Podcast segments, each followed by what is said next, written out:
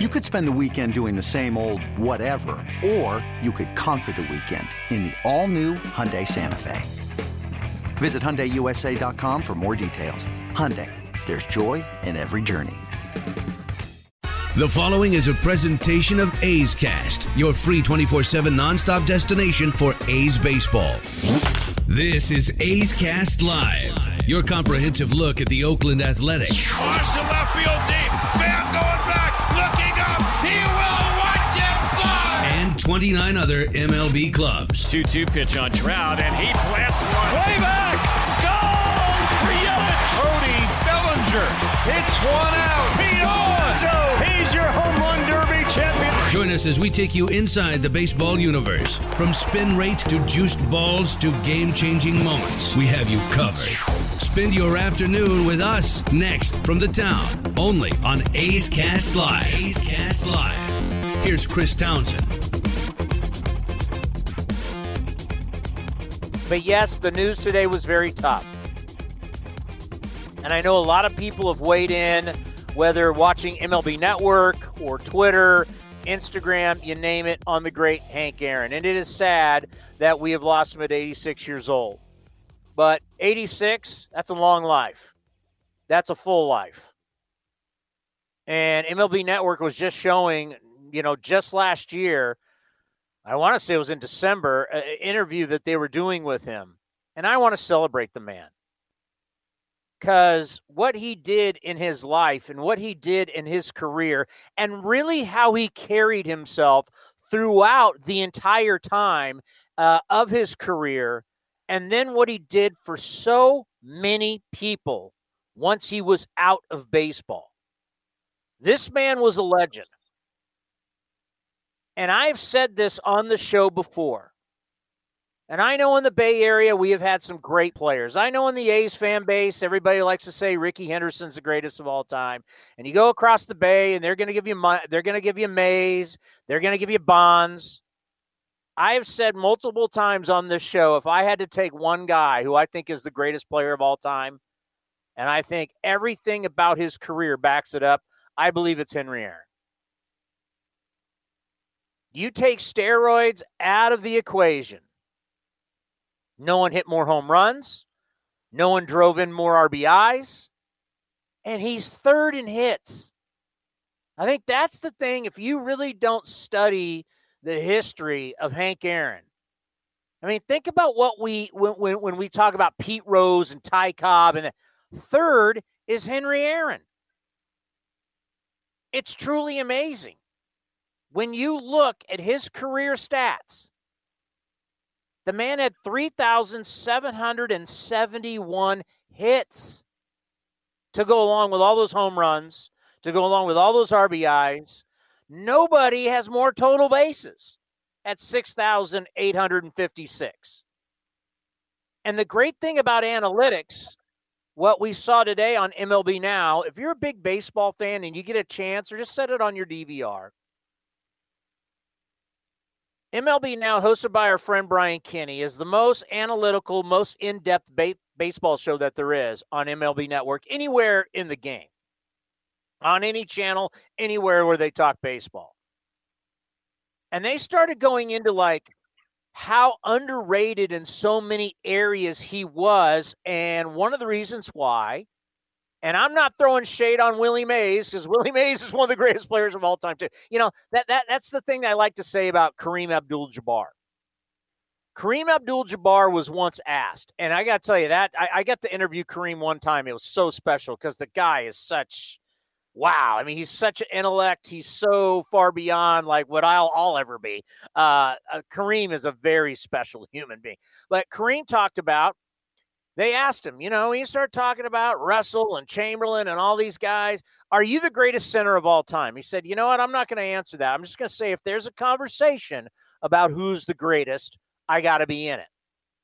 And that's why I was like, I mean, we don't know. Guys are different eras, eras change, everything changed as as human beings evolve.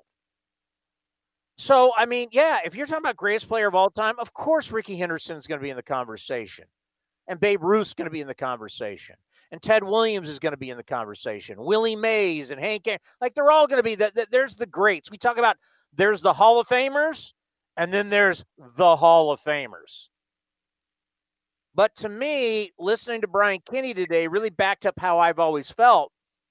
Hank Aaron was a terrific right fielder. Now, it's not a premium up up the middle position, even though when he came into baseball, he was a shortstop. And as we know, best athletes normally are put at shortstop and then they move them. And they moved him, you know, he started in left field, went to right field. But they started doing like baseball analytics, the way he took first to third, second to home. He was incredible. He had unbelievable instincts. He had a good arm. There was nothing he could not do. But he played in an era with Willie Mays, who's doing all that flashy stuff in center field. But Hank Aaron, from a standpoint of an offensive force, I don't know if we'll ever see anything like him again. We've seen guys hit home runs, we've seen guys drive in runs, but we've never seen the combination of being able to put the ball in play at such an incredible rate and hit home runs and do it for 23 years. Want you think about that. Where we live right now in the three true outcome world home run, strikeout, walk. Henry Aaron hit home runs, didn't strike out, and ripped the hell out of the baseball, time in and time out. You look at, I mean, this guy led the league in hits. This guy led the league in runs. I don't know if you can have a package that's so complete like you had with Henry Aaron. It really is when you go to his baseball reference page. It's so mind numbing what he did year after year after year in everything. It's just not home runs. It's just not doubles. It's just it's it's runs. I mean, he did everything. And then the thing that has always stood out with me about Henry Aaron is, and it's something we'll talk to Billy Owens about coming up here at 1.30. It's why I want expanded postseason. Now, the curmudgeons of the game, no, I don't want expanded postseason. This is why you need expanded postseason. It gets more of the great players showcased in our game. It's a travesty that Henry Aaron got to play in the postseason twice in his prime. Now, it wasn't even his prime, he was 23 and 24. And then later would show up with the Atlanta Braves in the postseason. He was 35 years old. But I, I, I want I want to read these numbers to you. As a guy that only got to play in 17 postseason games, and this is kind of the thing that we get in with Mike Trout now about him not getting into the postseason. Henry Aaron played in 17 postseason games. And this is kind of the difference. You know, Willie Mays didn't get into a ton of postseason, but Willie Mays wasn't very good in postseason. Once again, Willie's one of the greats, not throwing shade, but I'm honoring Hank Aaron today.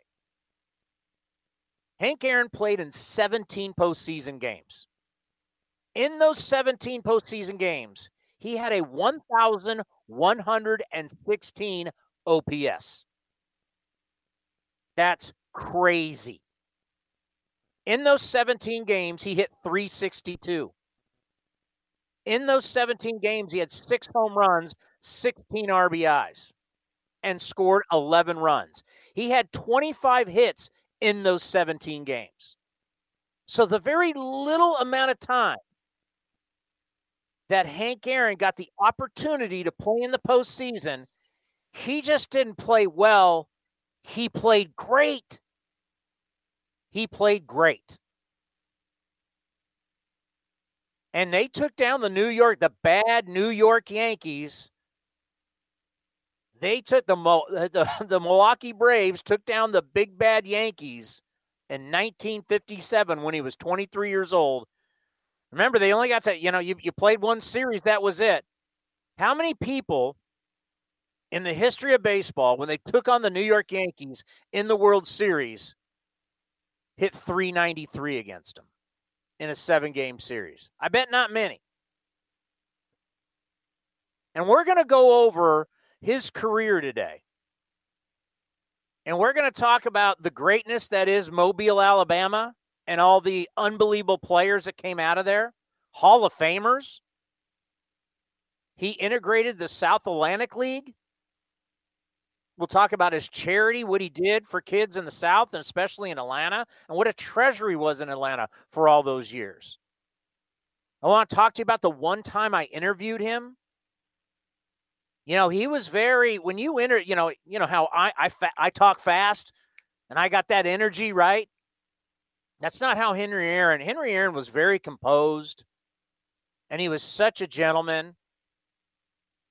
And I'll talk about the time I, the one time I got to interview him.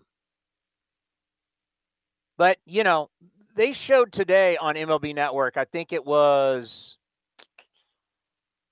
Can't remember what the induction ceremony like when he gets introduced, like there's certain like him and Mays and certain guys when they get introduced at the Baseball Hall of Fame late July at the induction ceremonies, you can tell by the crowd and you can tell by the other Hall of Famers. When these guys get introduced, it's a whole different ball game. And Henry Aaron's legacy, as we have the Henry Aaron Award, which I'm glad we produced because too many times when they were voting for MVP, it was like, who's got the best numbers? Well, that's not necessarily, you know, you know, Andre Dawson having great numbers, finishing in last place with the Chicago Cubs, he should not be the MVP. And it's nothing against the Hawk. And that's why I'm glad they created the Hank Aaron Award so you could essentially honor the guy who had the best year. Like Alex Rodriguez killing it down in Texas, winning the MVP, and they're in last place, shouldn't be getting the MVP. What's he valuable? What's his value? No, he had great numbers. You need a set, and I'm glad they did that. Now that at the World Series, we can give you the Hank Aaron Award. I rather give the MVP to somebody who was a part of winning who was a part of having getting their team success. It's just not about the best numbers. Whoever has a and the best numbers could be the MVP, the guy that you know had an unbelievable year and got his team to the postseason. That's fine. You can win both. But I'm glad we created a Hank Aaron Award to say, okay, you statistically had the best year, even though your team was 500, below 500, whatever.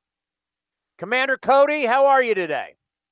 You know, I, I, woke up this morning and the first thing I thought of was when I saw this news, I sent it over to you because, you know, we both agree that Henry Aaron is the greatest baseball player of all time. I, I will say that as much as I love uh, the trajectory that Mike Trout is on right now, and I, I'll go over it later, breaking down their. it's tough to leave Ruth out. Yeah, of course.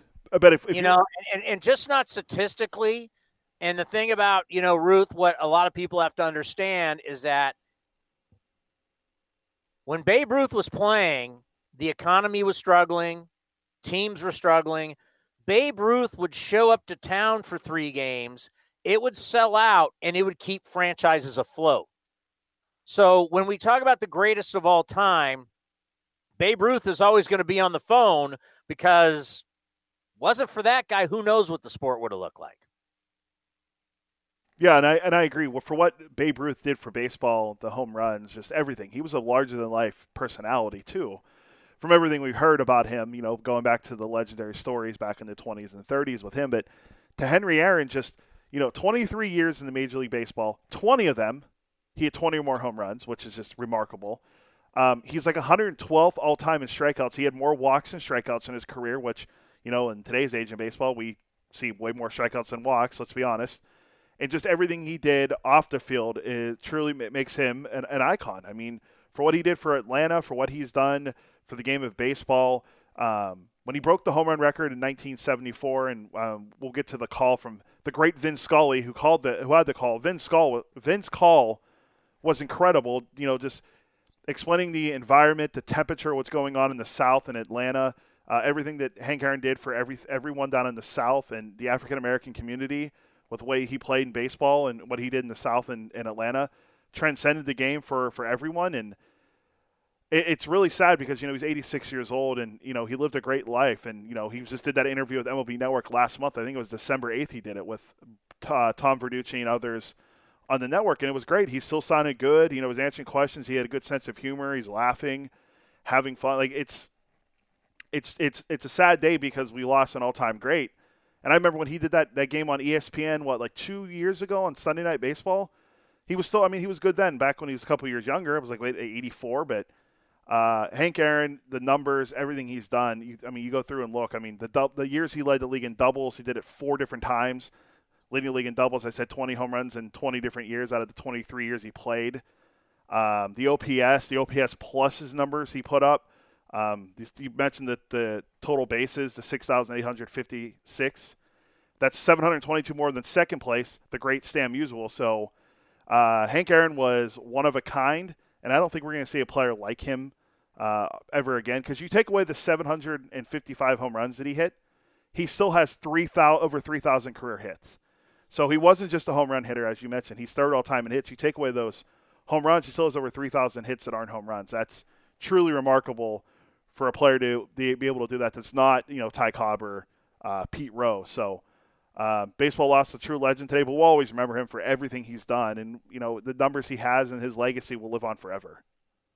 Yeah, everybody reaching out, talking about him today. I'm looking at a tweet from Bill Russell, also a pioneer and one of the great champions in the history of American sports. And uh, you just think about everything. You know, Joe Torre told a story about uh, down at spring training where they built a brand new hotel, but African Americans weren't allowed to stay there. So the whole team decided, you know what, we're up and out of here and went to like Palmetto or something like that and stayed in a motel so they could all eat together and be as a team. You know, different times. And you know what these guys went through from Jackie Robinson all the way through these players and even what players deal with today. Yeah, I read the story. I don't know when I read the story but it was a story about it might have been today i don't know but because there's been so much information out there about how hank aaron left school to go watch jackie robinson speak in mobile alabama and how much that inspired him you know?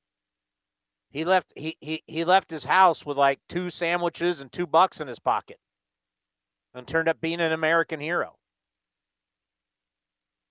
baseball's far professional sports are far different from when we're talking way back then man as he played in the negro league for the clowns. That's why i think if everybody if you ever if you ever get a chance to go to kansas city enjoy the barbecue uh, but go to the negro league museum.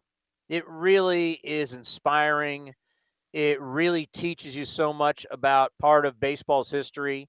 You know i think you need to go to cooperstown and i think you need to go to the negro league museum it teaches you so much.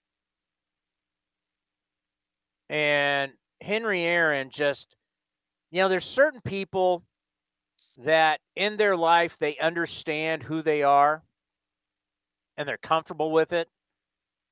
And it's never a look at me, look at me. It's how now can I use my platform to help other people?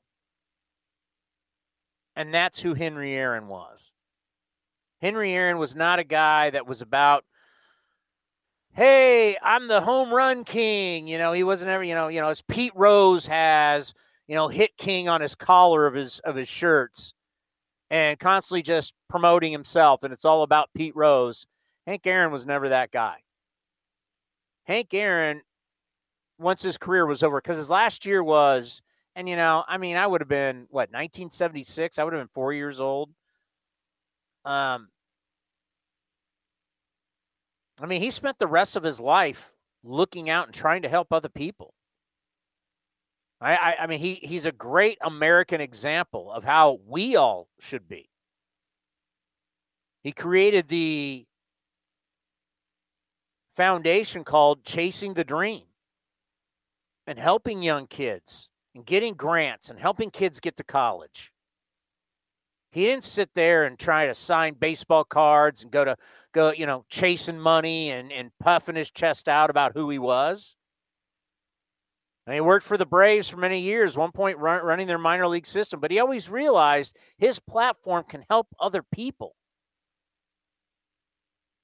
And in today's world where athletes have gone with social media and everything, and it's me, me, me, I, I, I, it's about my brand. That's not who he was. You know, I, I don't think he was ever at a casino greeting people.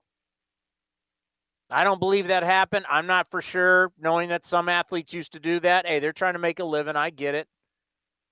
But that's not who Henry Aaron, Henry Aaron was. He was absolute class. And we will go over some of the awards. They're, they're awards far from baseball. And that era of players, as you mentioned, Stan the Man and Willie Mays. I mean, you're talking about there was this era of when these guys played when you look at those all-star games and you look at those rosters and it's a who's who and so many hall of famers and so many great players not saying we don't have that today but they had an era of baseball where you just go down the line and even the guys that didn't make the hall of fame you look at those all-star games and you're just going my god and those guys played the entire All Star game. So you had you had All Stars. You had you had well, obviously they're All Stars. It's the All Star game, but you had guys who were terrific players sit the bench and didn't even get in the game. That's how good those All Star games were back then, and they played the game to play it. I mean, it meant something then because uh, you know, National League guys and American League guys, they stayed in those leagues their entire career. Those leagues were different, if you remember. You had a commissioner, and then you had presidents in each league. The leagues were separate. So the National League and the American League, those All Star games, they meant something. And guys like Willie Mays and Stan Musial, Hank Aaron, they play the whole game. Mickey Mantle, it was it was it was a far different than guys pulling out and doing selfies at second base. But I want to celebrate this man's life because his life is um, and I get back to it a baseball life. I'm trying to give I'm trying to give MLB the idea copy the NFL. It's been so successful. A football life. We see them all the time. They're phenomenal. We need to do something on a baseball life. Can you imagine doing a thing on and the amount? Uh, I mean, you're putting on Willie Mays, Joe Torre, you know, all the way Dusty Baker. I mean, think about Dusty Baker's great relationship with Henry Aaron. Yeah, he po- he posted a the Astros posted a statement. I'll see if I can find it for what he had to say. He pretty much said, I remember him saying something along the lines that you know, Henry Aaron was like a was like the second closest person besides his father when he was you know through his career. So it just shows you the relationship that he had. There's some of the guys that were on those teams too: Dusty Baker, Joe Torre, um, you know, Phil Niekro. This is the guys that he played with. Um, there's so many Hall of Famers he played with. And then I was looking up his numbers that against Hall of Fame pitchers alone, just Hall of Fame pitchers alone, I will share. Uh, can you guess which Hall of Fame pitcher he hit the most home runs off of?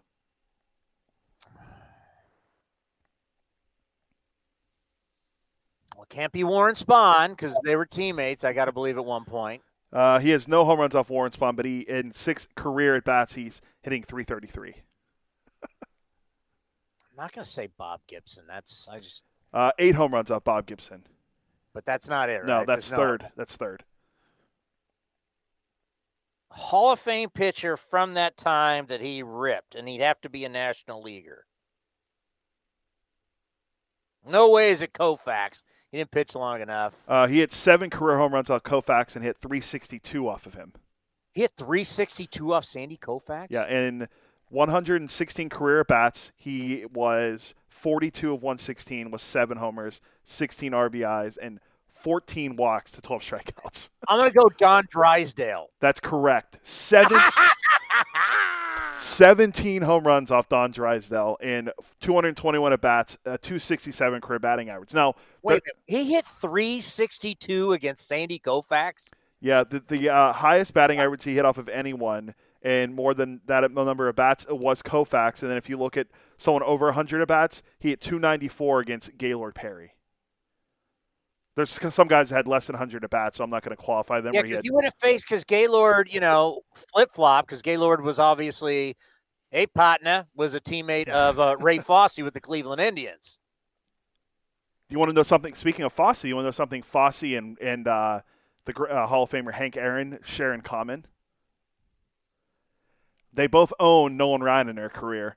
Uh, Ray Fosse, a 333 career hitter against the great Nolan Ryan, and Hank Aaron is a 324 career hitter against Nolan Ryan with two home runs. So they both owned Nolan Ryan in their career. So we'll have to bring that up with Fosse. How many at bats does he have against Nolan? Because remember, Nolan went from the the Mets, Mets to the Angels to the California Angels. He had 41 at plate appearances, so 37 at bats. Fosse had 27 at bats against Nolan Ryan. So he would have got. When did Nolan Ryan get to the Astros? That was the 80s, maybe. There, I'll, I'll, I'll pull up his page right now. Um, of course, it's sorry. It's going to it's going to bring up. I clicked on his name and it's bringing up every career bat Ray Fosse ever had against Nolan Ryan. so this would have all been off Nolan Ryan as a New York Met because Ryan left in 19 Ryan went to the Angels in 72 and played through 79 Hank was done in 1976 so a young Nolan Ryan with the New York Mets could not get out Henry Aaron uh, no he could not and well either could Sandy Koufax so uh, that shows you. I can't wait to. I can't wait to ask Ray about that. He hit 362 against Sandy. That I wonder for like X amount of plate appearances, is that the best against Sandy Koufax all time? Uh, well, let me give me a second. I'll pull up Sandy, pull up Sandy Koufax. I can do that for you. And we're going to get to Assistant General Manager Billy Owens next. Billy's like our baseball historian slash Assistant General Manager.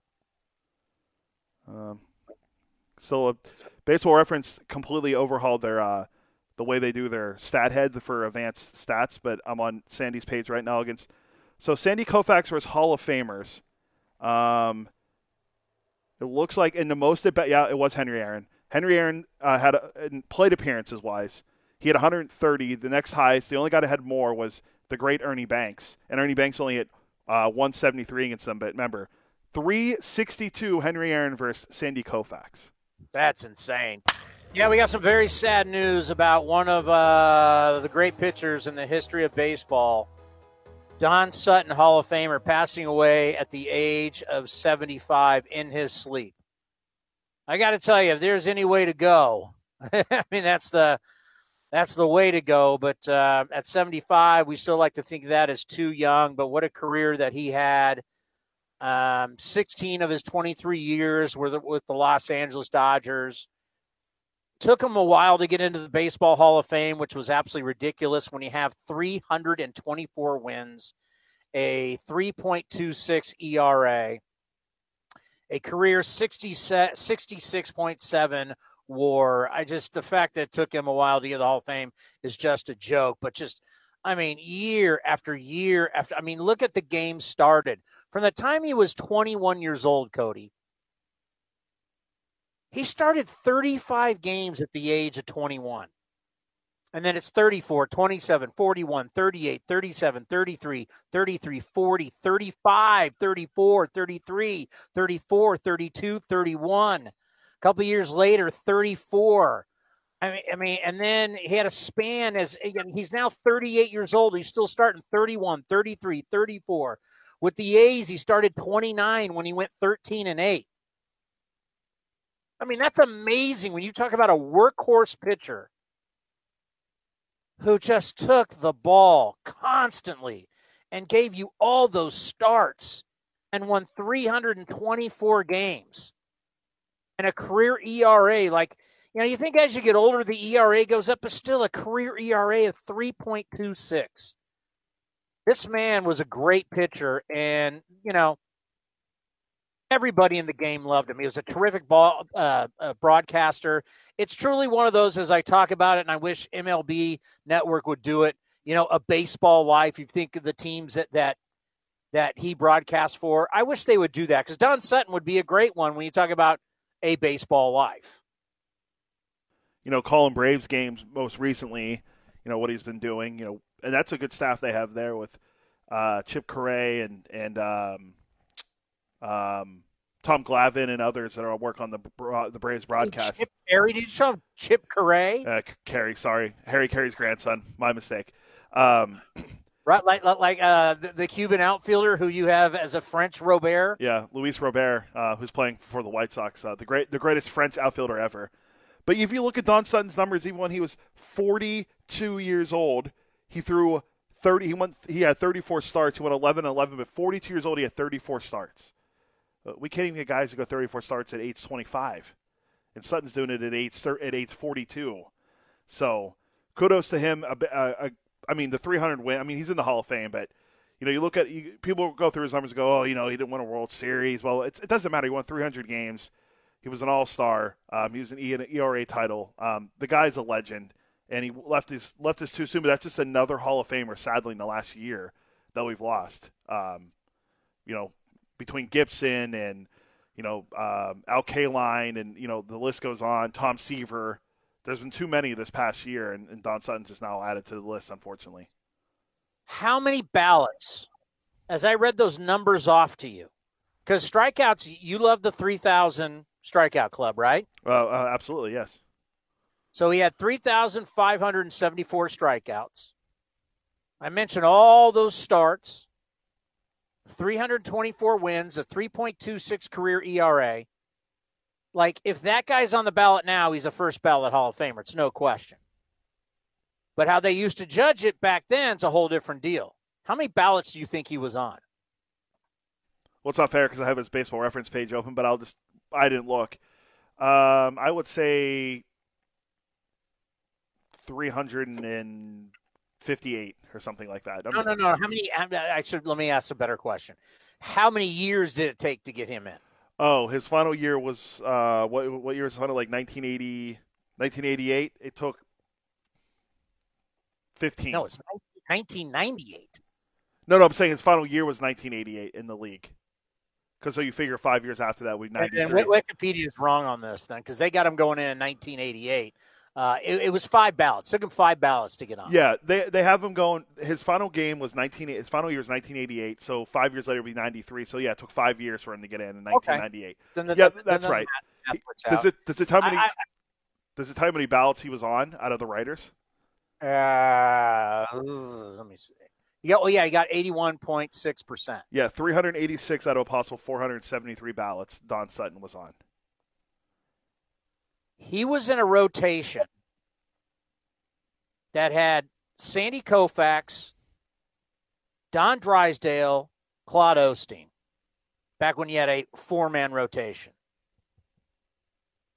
We'll talk to Ray Fosse about this coming up here at 2.30. But I mean, what an amazing career. His number 20 is retired by the Dodgers. He's in the Braves Hall of Fame. I guess the Dodgers don't have a Hall of Fame. That seems which is which yeah, which seems odd. You think of all the great players that they've had from Brooklyn to LA that they would have some kind of killer Hall of Fame. I mean, it's one of the things that, you know, we talked about, and it's one of the great accomplishments for Dave Kaval, as our fan base has said for years. Hey, look at all the great players, all the Hall of Famers we have. Why don't we have a Hall of Fame? Dave Kaval made that happen. We now have a Hall of Fame. Yeah, I just looked there. They don't. It looks like they don't have one. It just says you know list of Dodgers players in the Hall of Fame, like the actual baseball Hall of Fame and museum. But doesn't look like the Dodgers actually have one, which is just remarkable for all the history they have from playing in Brooklyn, like you said, to to now in L.A. and just like you know starting pitchers and just the starting pitchers alone, their starting rotation is ridiculous. With you know you Koufax and Sutton and um, uh, um, Hershiser's not in the Hall of Fame, but this is the guys they've had throughout the time. Kershaw, um, Fernando Mania. They've had so many good starting pitchers go through that organization. It's a truly remarkable uh, level of success they were able to sustain. And Don Sutton, back in the day when he pitched with Drysdale and and Koufax, was no different. He pitched from 1966 to 1988. My San Jose State Matt is that 23 years? Yes. 1966 to 1988. Be 23 years. Yes, that's correct. Wow. Can you imagine pitching in Major League Baseball for 23 years? Guys are happy for a couple years.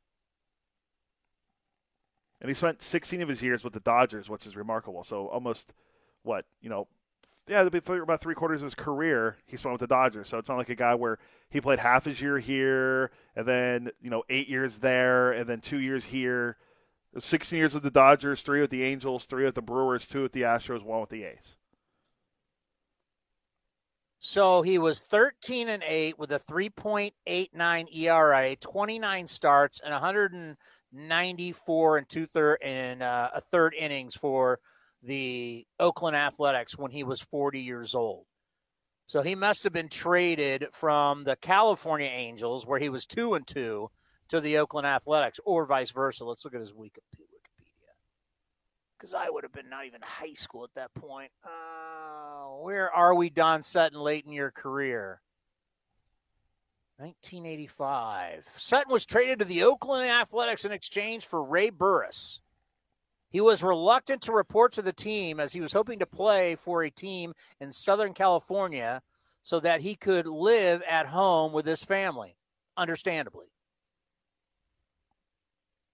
But yeah, we have lost so many good greatness, some great players. Billy O, it's always great to have you on. How are you in the Valley of the Sun?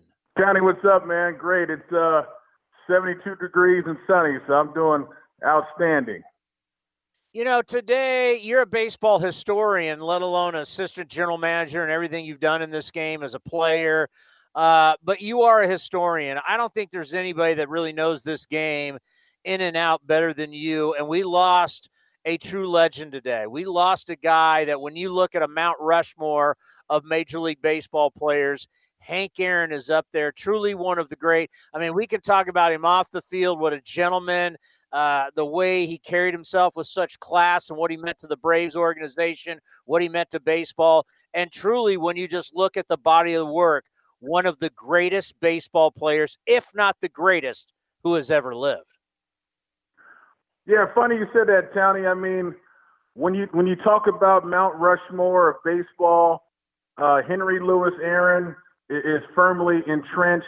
No matter how you, um, however they um, they uh, crave the Rockings up there because I mean, you look at Henry Aaron's career. You're talking about a man that had 755 home runs, and you take away all 755 home runs from his docket, he still has over 3,000 hits. You're talking about a man that the won batting titles, Gold Gloves, a consistent base runner. And I go back to you know knowing the history of the game. Um, I read Maury Wills's book. I remember like all the way back uh, about 20 years ago, and he really captured the 60s and his era. Uh, it was unbelievable. And when he talked about they'd have a meeting going over the hitters, you know, Frank Robinson, Cepeda, Willie Mays, and so Koufax and Drysdale, um, they would lead those meetings. And when it came down to, to Hank Aaron, the room would get quiet uh, you couldn't hear a pin drop, and they would say um, there there was no way to pitch him. So uh, when he hits his, just make sure nobody's on base. The thing that I always like to tell people, and it's the thing for me that sets him apart really from everybody else in the history of the game, because you take steroids out of the game, he would still be number one in home runs. He is number one in RBIs, but what people don't really realize that only Pete Rose and Ty Cobb have more hits than him. We have never seen a combination of power and the ability to get hits like this guy. Billy O, he's third all time in hits. That's crazy. Yeah, Doc, Hank's third all time in hits, and he's actually number one in extra base hits. And if you go back to the 60s, you know, the era where he really played the majority of his career, that was a pitching dominated era. It was Koufax, Drysdale, Bob Gibson, Denny McLain, um, Juan Marichal, etc. I mean, that's in 1968. they lowered the mound because pitching dominated. And so through that time, at all the grades that they on the in the batter's box, Clemente, uh, Frank Robinson, so on and so forth. I mean, all those guys will still tell you during that time, during that era, the consistency, the excellence, uh, nobody could match uh, Henry Louis Aaron. You know, Billy O, one of the reasons why I like expanded playoffs is we get more of the great players into the postseason. I think Henry Aaron is a great example. Ted Williams, Ernie Banks, you know, certain guys who had limited time in the postseason. I mean, you look at Hank Aaron in the postseason, he was an absolute monster, played 57, 58, and then even at the age of 35, got in quickly with the Braves when they were in Atlanta in 1969. In 17 games, in the postseason. He had six home runs, 16 RBIs, hit 362, 1,116 OPS. He was an absolute monster. And of course, his Braves took down the Yankees in 1957. Isn't this a great way to look at why we need expanded postseason so we can have more of the great players in the postseason more often? Yeah, I totally agree. I mean, if you look at it back then, and not to I mean, those guys were titans. Uh, Ted Williams, Willie Mays, and so in their era, you know, the Yankees pretty much, you know, they got they made the World Series almost every year, but you had American League and you had National League, and only one team from each side, whoever won the pennant, there was no other thing precluding the. Uh, there was no playoffs back then, so either won the pennant and got to the World Series, or um, if you didn't win the pennant, you were going home. And so going back to 2020, you know, seeing the expanded playoffs, um, it was great in Oakland. You know, we got a chance. To, we won that. We won the division, won a playoff series this year, and then after and after we bowed out, I honestly sat on my couch here and watched every single out of the postseason. You know, once I got over us not being in it anymore, the thrill, the excitement. I watched every out, man. It, it was I couldn't wait to you know take my afternoon walk or exercise, and when the playoff game started, to see the riveting drama of the pitch by tw- pitch, the sequencing, the strategy, and all that tremendous talent. So yeah, the more the merrier, man. I mean, it's um, we got the NFL Championship Sunday coming up, and I can't wait to, to to see Tom Brady go toe to toe against Aaron Rodgers, uh, the Bills Mafia uh, lock up hopefully with Pat Mahomes. And so, yeah, it's um, when you get down to the nitty gritty and uh, one side goes home and the other goes on for the championship, uh, it's pretty exciting. Uh, this past weekend, as you're watching it, if people don't know, uh, Billy Owens was a hell of a quarterback at, at, at, Bellarmine Prep and then went to the University of Arizona, where he was both a football and baseball player. As a former quarterback, when you were watching that game between Tampa Bay and the New Orleans Saints, I know I was. I was like, these guys are in their 40s. Where was there at any point where you're going, my God, I can't believe these guys are still playing at this level? Yeah, it's kind of crazy. I mean, it's, it's amazing what you know, modern medicine and the proper diet and just, you know, being in 2021 now does.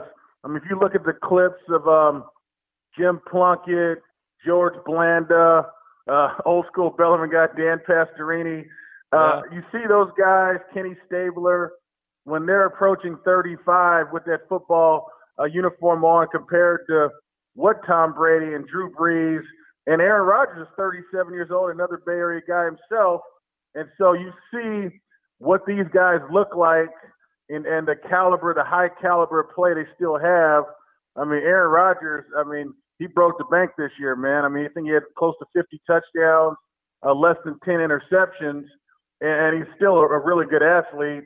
And, uh, you know, Tom Brady, Serra High School, you know, rival of the old Bellarmine Prep back in the day. Uh, Tom Terrific still getting it done, man. He's got weapons. Uh, he's he, he's the true GOAT, but it's going to be a hell of a matchup because if Tom Brady ain't the GOAT, Aaron Rodgers is close behind. So getting back to Henry Aaron, I once read about in Mobile, Alabama, how he skipped school. His mom wasn't thrilled, but he skipped school to go watch a speech by Jackie Robinson.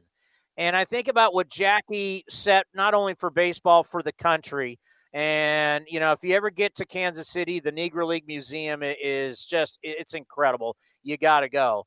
But to think about what Henry, Henry Aaron went through in his career and to think about how Henry Aaron carried himself on the field, off the field. I got to interview him one time, and like you know, you're interviewing a legend, and he was, you know, he was just uh, he was soft spoken, and he was so, you know, he was just so uh, just the way he carried himself. It was just you knew you were talking to greatness. But just talk about the way that it wasn't easy for Henry Aaron. It wasn't easy for Willie Mays. We all know about Larry Doby and Jackie Robinson, but even for for that era of players, it was not easy for an African American to, to be playing Major League Baseball, especially in the South. Yeah, no. I mean, if you go back to it, you know, Henry Aaron grew up in Mobile, Alabama. He played for the Indianapolis Clowns of the um, Negro Leagues for a season before he signed with the Braves. And and he also he actually integrated the South Atlantic League where he was MVP, you know, once upon a time before he got to the major leagues.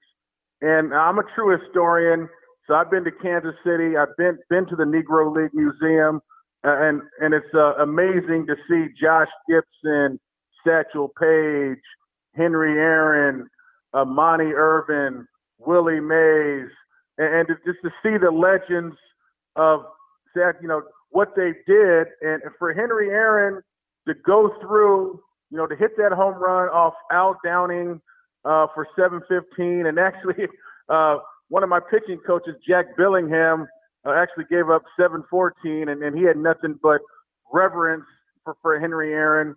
But no, it wasn't easy. I mean, the 60s was a pitching dominated era. And if you go back in time when he broke in with the Indianapolis Clowns uh, of the Negro Leagues, then he integrated the South Atlantic League. I mean, this man, uh, for the class personified, he went through trials and tribulations. And you see it today. I mean, I was just looking at some clips before we got on. I mean, Steve Kerr gave a shout out. Magic Johnson gave a shout out. Stephen King gave a shout out. Um, Deion Sanders gave a shout out. So not only do you have greats like you know Dusty Baker, Chipper Jones, um, talking about in every major league team acknowledging what this man did. I mean, this guy transcends sports. I mean, you got people. Lenny Kravitz gave he, showed a picture today with um, wearing a Hank Aaron jersey when he was a, a, a teenager. So yeah, Hank Aaron. I mean, you can't you cannot overstate the impact that Henry Louis Aaron made for um, our society uh, is bigger than baseball. I love the quote where he said his entire career he looked breaking ball because nobody could get a fastball by him. he hit off his front foot. He had such strong wrist. And you know what's crazy about it too, Billy O, is that he grew up playing cross-handed and it wasn't until some point in his career they switched him over, and obviously he still excelled. But can you imagine hitting a baseball going up there cross-handed? Now it's still kind of funny if you just look at the landscape. He actually signed as an infielder. I mean, from a scouting standpoint, 101, I've always just emphasized that everybody, most guys, I mean, you play little league, the best guy in the field is a pitcher and he's a shortstop, and so Hank Aaron spent the majority of his career in the outfield, but he signed as a shortstop, and then he played for the Milwaukee Braves when they won the, their their World Series in 1957. He was an infielder, you know, playing alongside uh, greats Warren Spahn. So yeah, Henry Aaron. I mean, Bob Gibson and Koufax had a quote, and they basically said, I mean, he was so quick inside that they had nothing for him. I mean, so you got two greats from the 60s, uh, Bob Gibson of the 1.12 ERA and, and Sandy Koufax of the um, of the six of the greatest years on the mound in our history, and and they're they're just poignant saying they had nothing to to counterbalance and attack Henry Aaron because the man had no weakness or holes. Let's end on this. How much are you looking forward to and you can't wait for baseball to get back? Oh, I can't wait. I mean, that's the unless you're the team that makes the you know holds the trophy for the last out of the World Series. I love it. I love the excitement, and I watch all the interviews. But it's still bittersweet after that last game of the World Series because you know there's no more baseball. You can go down to Winter League, go to Caribbean. You have the hot stove, but it's you know spring training is, is almost upon us. Uh, the excitement of the season is here. Uh, you're hoping that you know we, we make the postseason again. So no, our livelihood, uh, what makes us tick every day, uh, reading those box scores first thing in the morning. Um, I can't wait for um, for baseball season to, to, to get here. It can't get here soon enough. And rest in peace to the man, the legend, Henry Louis Aaron. Thank you. Billy O, you are the best. Be safe down there in Arizona, and hopefully we'll see you at spring training. Sounds good, Tony. Take care, man. And it's not Wednesday, but today's a Friday. But he's a baseball historian. He loves this game as much as anybody. And you know, Ray Fosse, you played against, uh, you know, we, we've had too many of these guys pass away. And whether you got to play against them in the American League or you played against them in a spring training game or like Tommy Lasorda in the World Series, uh, this has been a very rough stretch. We've had some of the greatest players in a very short time leave us. Tony, I told Cody the other day, I hope uh, we, we could talk about something besides great players of the past passing away. But unfortunately, uh, that is not the case. As this morning, you're right, uh, Hank Aaron did pass away. I did have the privilege of playing against him in the All Star game in 1970. Um, I can't even describe what it was like. You know, I came within two years of being a teammate because he retired in 1976. I joined the Brewers in 1978 and he finished his career, a great career, with the Brewers in 1976. So I was that close to being a teammate of Hank Aaron, of course, playing against him during that period of time. Don't remember that much about it, but I do know the All Star game. He was a starting, I think, right fielder in the 1970 All Star game.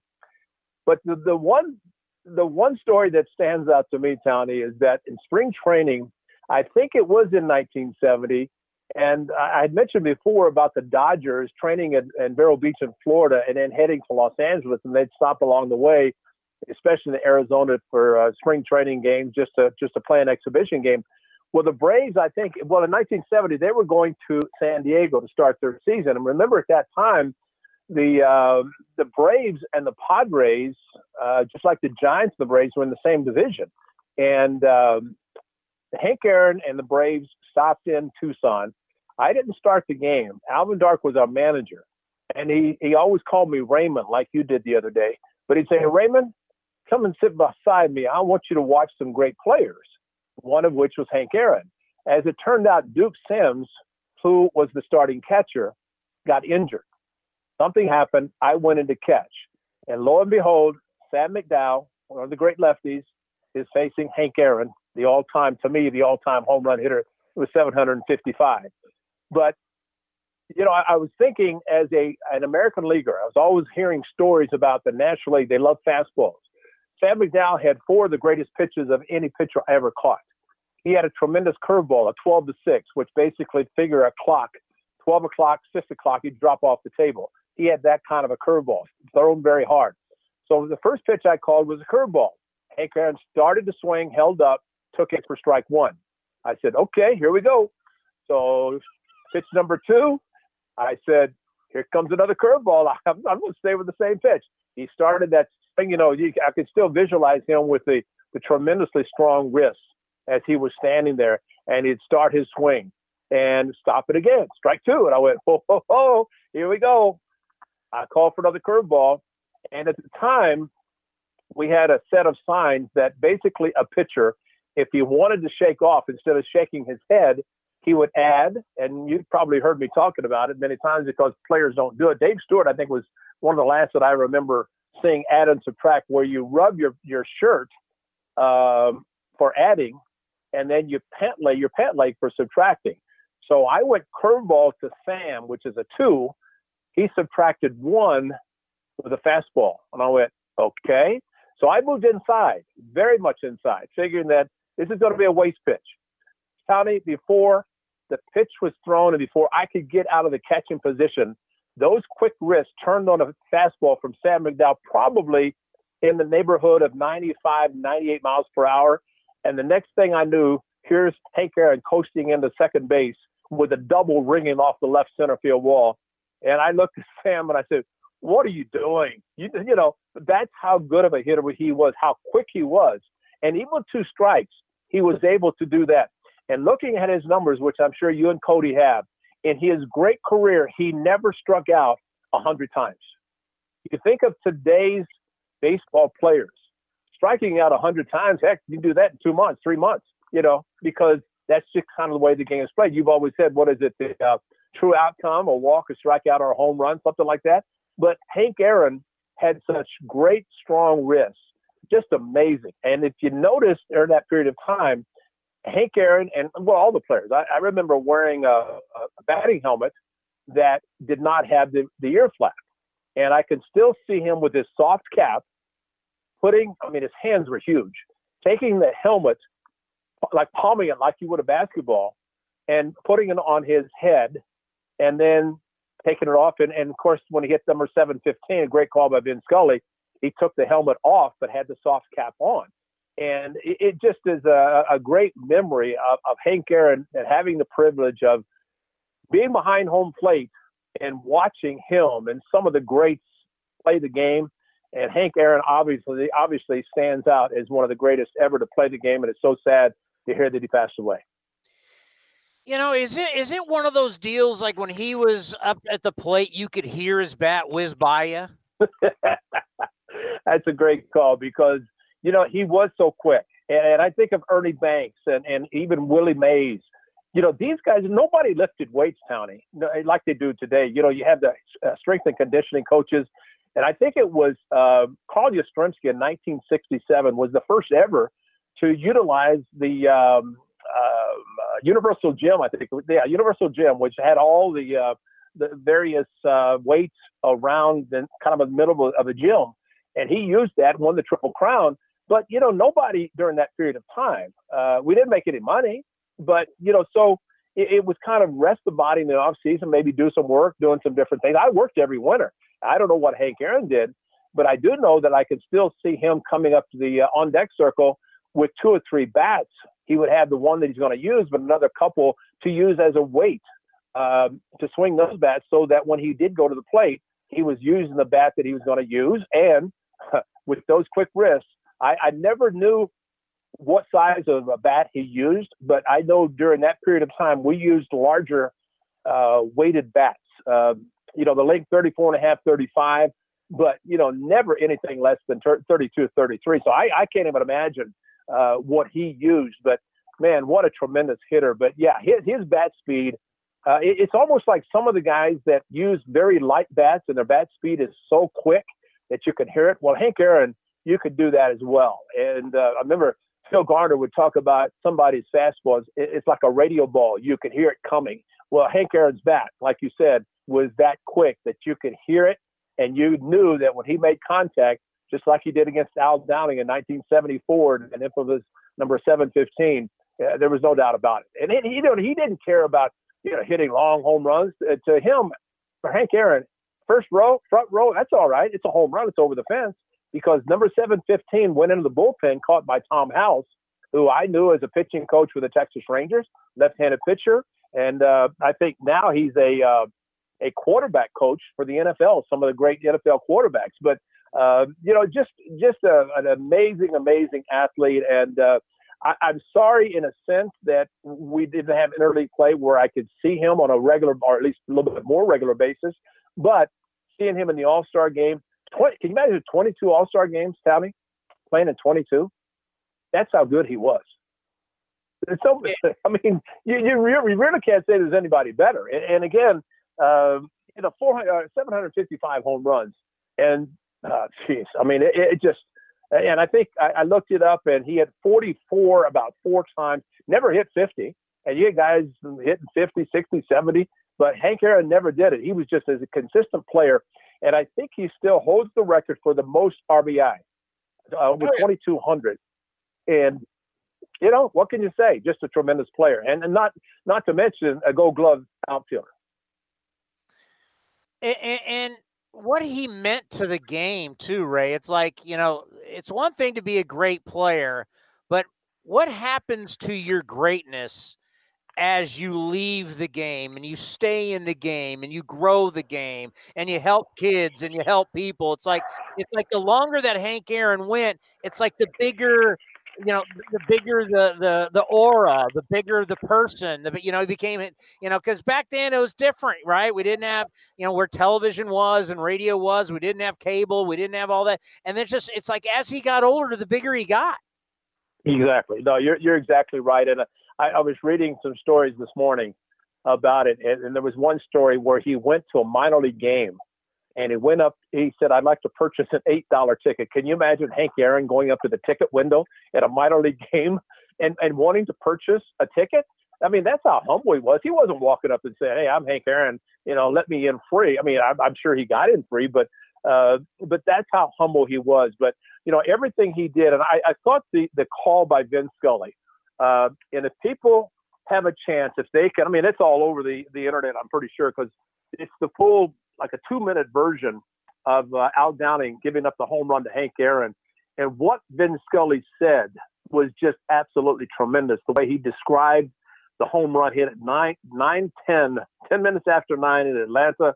And, just, just a, you know, just a fabulous call by, I'm not surprised, Vin Scully, a master of words, but uh, to, to hear his call was just tremendous. So I encourage people to listen to that if they can, and, maybe Cody can pull it up and play it on uh, the air before, unless you already have before you leave. But uh, you know, just a, a humble person, a great man after the game, and, and you're right, Tony. Working for the Atlanta Braves, you don't, you know, you don't really see or hear that much about him during the period of time he was working for the Braves. And I'm sure if you're a member of the Atlanta Braves currently, and you have an opportunity to be around the great Hammer and Hank Aaron, you're thinking, wow, this is a privilege just to be a part of the Braves organization and knowing that one of the greatest players ever. Now, starting in Milwaukee, and then the the uh, Braves moved to uh, Atlanta, and then of course the when he ended up his career, like I said, he finished back in Milwaukee.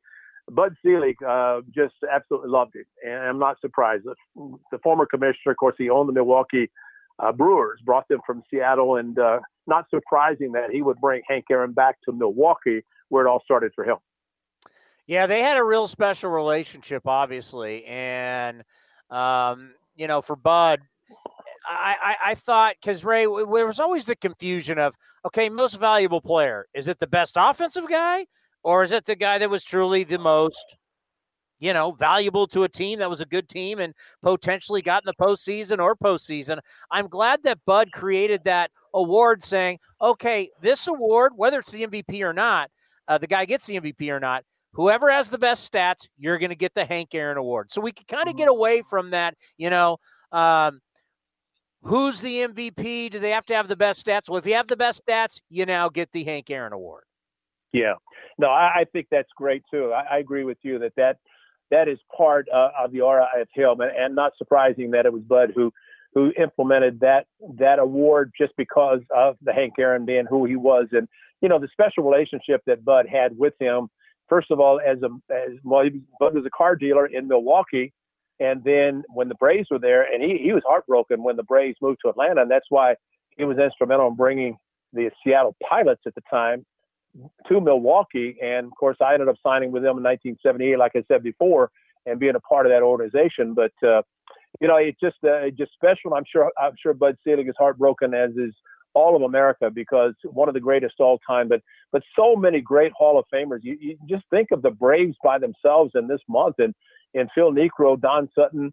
And now uh, Hank Aaron. Of course, Don Sutton mostly played with the Dodgers, but he's broadcasting for the Braves uh, as of you know, before he passed away. So uh, just just too many greats. And then going back to last year, you know, uh, like like we were talking about Don Sutton, a very good pitching staff that God God has on hands. But now think about an outfield of Lou Brock, Al Kaline, and Hank Aaron. That's that's not a bad bad way to go uh, with with an outfield. Not to mention the pitchers that we mentioned before. But you know, it, it's sad, but you know, 86 a good life.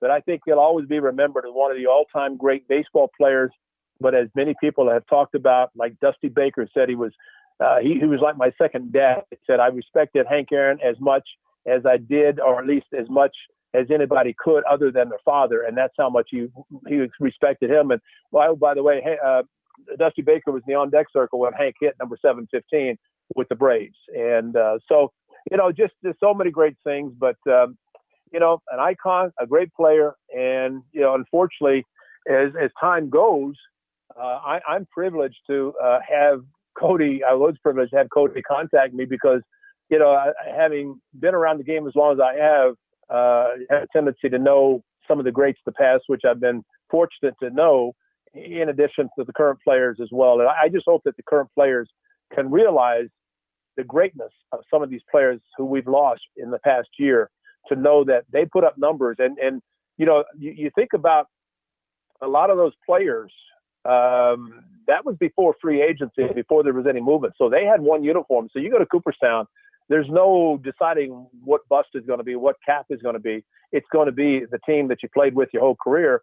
And, uh, you know, it's just, I don't know. It, it, it's just, uh, I'm, I'm privileged to, to have known these guys. Uh, saddened, though, to realize that they're no longer with us. Uh, Cody, uh, give Ray the average that Hank Aaron hit against Sandy Koufax? So Ray, in his career, in 116 at bats, um, Henry Aaron hit a cool 362 against Sandy Koufax with seven home runs. That's the highest batting average allowed by Sandy Koufax to a Hall of Fame batter, and that's tied for first in home runs allowed with Frank Robinson and Ernie Banks. So uh, to say that he owned Sandy Koufax is kind of an understatement. Well, I, think there was, uh, and I didn't read the whole uh, whole article. They were talking about the Hall of Famers uh, that that Hank Aaron, excuse me, Hank Aaron owned, and not surprising because if if Sandy Koufax, who had a good fastball, so you you could look at Sandy Koufax's curveball comparable to that of uh, of Sam McDowell's, and, and you know just just think of those wrists.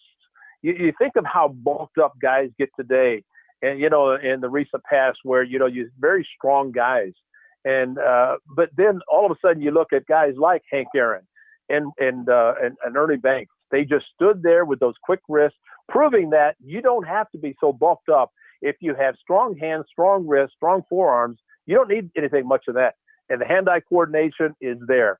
But uh, that that's a great stat, Cody, because Sandy Koufax. I, I'm glad he got the 10 years required in because unfortunately for him, his elbow barked so much that he couldn't pitch anymore and, and that's why he's in the Hall of Fame, having played, I think, just the 10 years, which you have to play at least that to be eligible to get in. Can you imagine that hitting 362 against Sandy Koufax? you know, he would be he would be kind of the guy that when Koufax is pitching against him, he'd say, "Okay, pitch around him." You know, yeah, I'll, I'll, I'll take my around anybody. Yeah, I know, but uh, but yeah, but but no, that that's just the greatness, and and again, I, I, can still, as we're talking right now, all the years past, I can still see Hank Aaron standing at home plate at Hi Corbett Field in Tucson, Arizona, with me behind the plate, and, and just uh, you know, and, and, you can imagine playing in the All Star game, and I think of the what 60 players, there were probably 19, 20 that ended up in the Hall of Fame.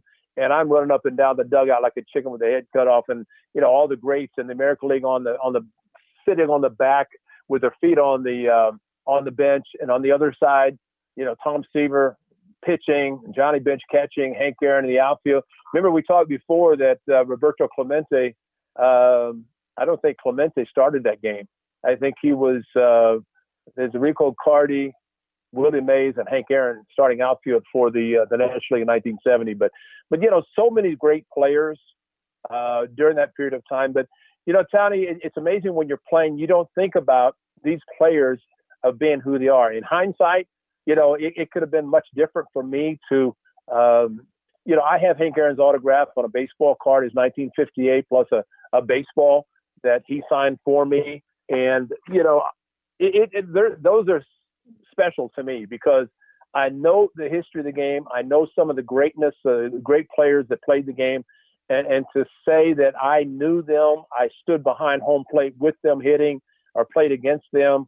I mean, it, it was a privilege for me, and I'll, I'll never ever uh, downplay the fact that I was just a basic rookie player and a young player getting the opportunity to play against some of the great great players of the game.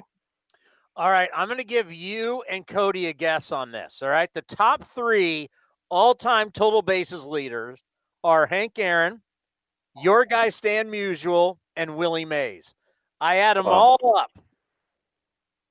All right, we'll start with you, Ray. Total bases all time if you add up Hank Aaron, Stan Musial, and Willie Mays. Oh my goodness, total bases. Total bases. Well, Hank Aaron just in 755 multiplied times four, you know, and plus he's a big doubles hitter. Oh wow, uh, the three of them. Oh, it's got to be what five or six thousand, four. I don't know, four thousand. It's, it's way up in the thousands, I would think. Cody, what, what do you, think, got? Cody? I think around nineteen thousand, if I had to take a guess, because oh, really? Be, because Henry Aaron's over six thousand, and Stan the Man finished seven hundred twenty-two behind him. So you figure and that's Willie, around. Willie, it's nineteen thousand fifty-six between the three of them.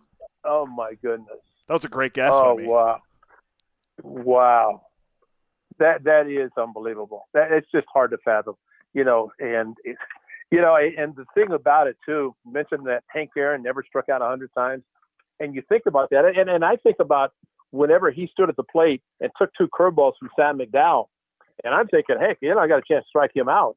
Well, there's a reason it didn't strike out a hundred times because he put the ball in play. And Tony, I think you've said it, Des, many many times that you get two strikes, shorten up, put the ball in play, and and let's go from there. You know, why try to take the big swing when you can put the ball in play and maybe get a hit that way?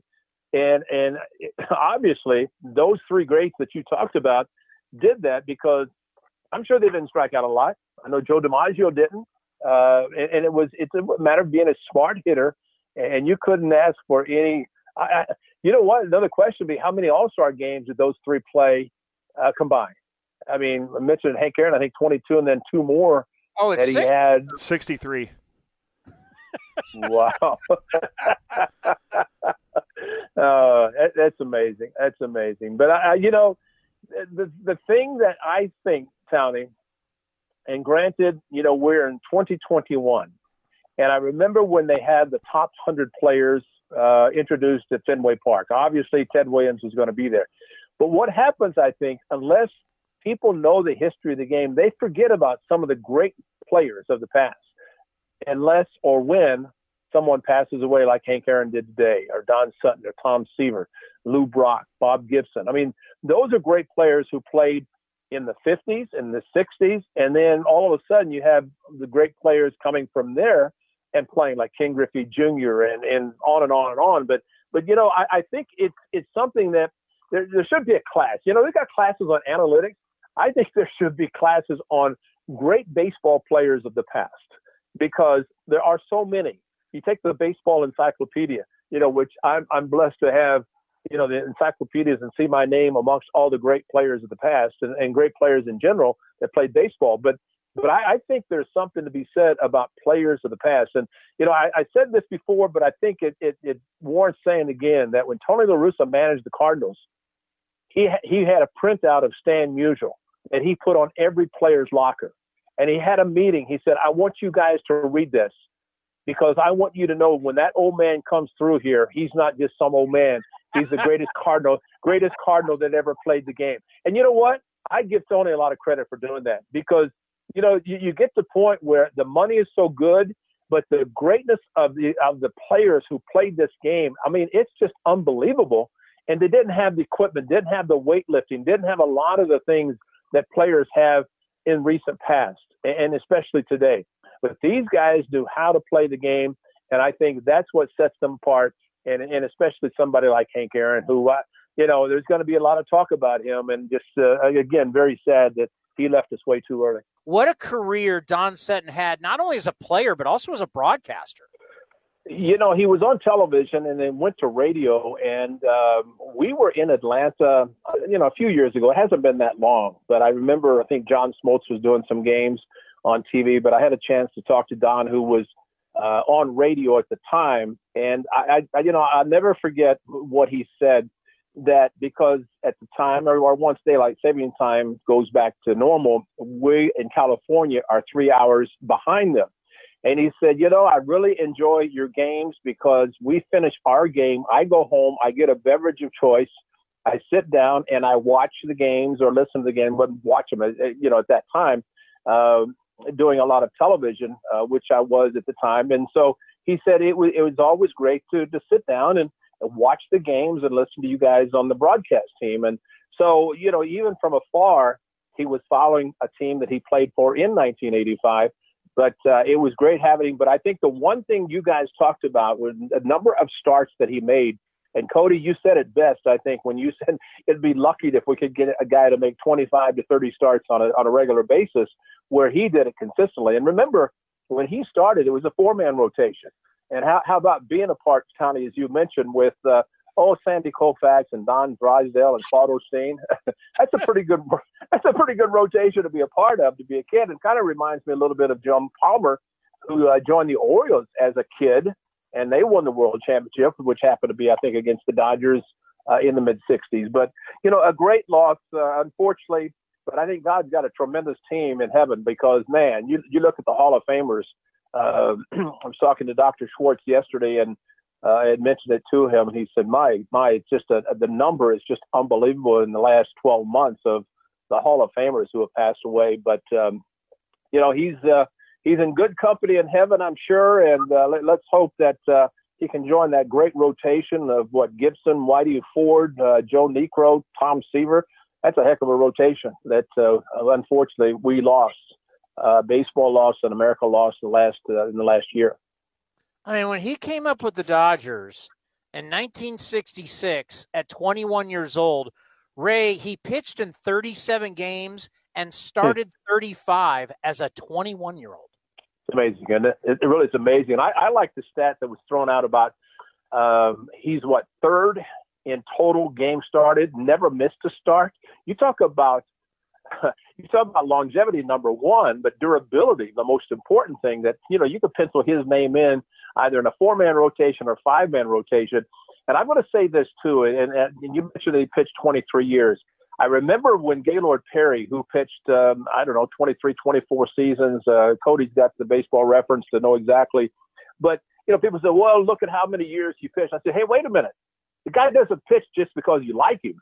He's yeah. pitching be, because he's good. And Don Sutton, like Gaylord Perry, able to sustain that longevity to be able to pitch and pitch effectively. So you cannot deny someone uh, the, the, ability, if he has the ability to pitch that long and, and, to pitch that many innings and be that successful, you cannot deny him. But, uh, you know, in 85, I think it was 85 when he was with the Athletics, I remember there was one, one time, you know, as the, uh, the 580 turns into the 238 to the 880 to get to the Coliseum, it was a day game and I remember Don was living in the East Bay and evidently was on the 580. And he, as he got to the 238, he was just a, a parking lot. And he was pitching that day. So he was he was coming in a little bit later. And as it turned out, there was a, a woman who saw him, recognized him, and said, You're Don Sutton. He says, Yeah, and I'm pitching today. He says, Well, follow me. So he got a police escort to the Coliseum so he could make the start. Otherwise, I don't know that he would have made it, you know um, I, I know how I could have gone and, and been there on time. I take a different route, but uh, new to the ball club, new to the area, he took that route, but he got the police escort to make sure he got there on time. But you know, a tremendous person, and uh, you know, it's just it's just very sad. He he will definitely be missed. Yeah, you know, it's so funny when people say that kind of stuff, like, Oh, he just accumulated stats because he played over 20 years. yeah, right. You know how good you have to be to play over 20 years? And, and I don't care, Ray. I don't care if we're talking hockey, football, like watching Drew Brees uh, up, up against uh, Tom Brady. These guys are in their 40s. I mean, to play. Right. Hey, listen, these front, front offices, the only reason they're going to sign you is because they, they believe you can help them win. And the fact that people like, oh, he played 20, to play 23 years That's in Major right. League Baseball, my God. No, no, you're exactly right. And like Cody said, and we've talked about the the five year period of time between the last game you pitch or last year you play, at five years when you're eligible for the Hall of Fame. So you know the fact that he was on the ballot what five times before he was finally elected, uh, it's absurd to think yeah. about that. But you know there are there are a couple of things. Number one, that the, the ten year that you have to play uh, in Major League Baseball to be eligible for the Hall of Fame, but this statistic tells me more than anything about the longevity, guys who can pitch a long time. The Major League Baseball pension, which is probably the best as far as when it can start, when you can take it, but it used to be to max out, it was 20 years. Nobody was pitching or playing 20 years, so they reduced it to 10. What does that tell you? So to have somebody like Don Sutton or Gaylord Perry, just a couple that I mentioned, to be able to play and pitch effectively that long for those two guys, give them a lot of credit. And um, you know, they're both in the Hall of Fame.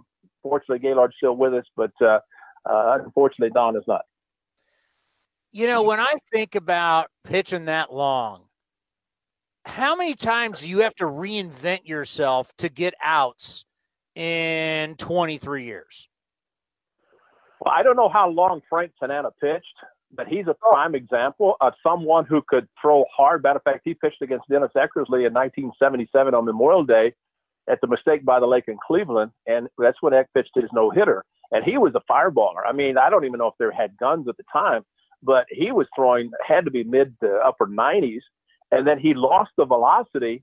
And when he pitched for the Tigers, he was a crafty left-hander. I mean, he threw that slow, slow curveball and a lot of change-ups, but he reinvented himself. But you take somebody like Don Sutton, he always had the curveball, which I was fortunate to hit a hanger in the 74 World Series um, that, that, we've talked about. But, you know, it, I was lucky. Uh, he just happened to hang it. I just happened to make contact on it. But he had a good breaking ball. He, he, he knew how to pitch. And I think the longer you can pitch, especially as a pitcher, and hitters adjust too, because I remember the great uh, uh, Brooks Robinson made some adjustments that he told me about as his career extended.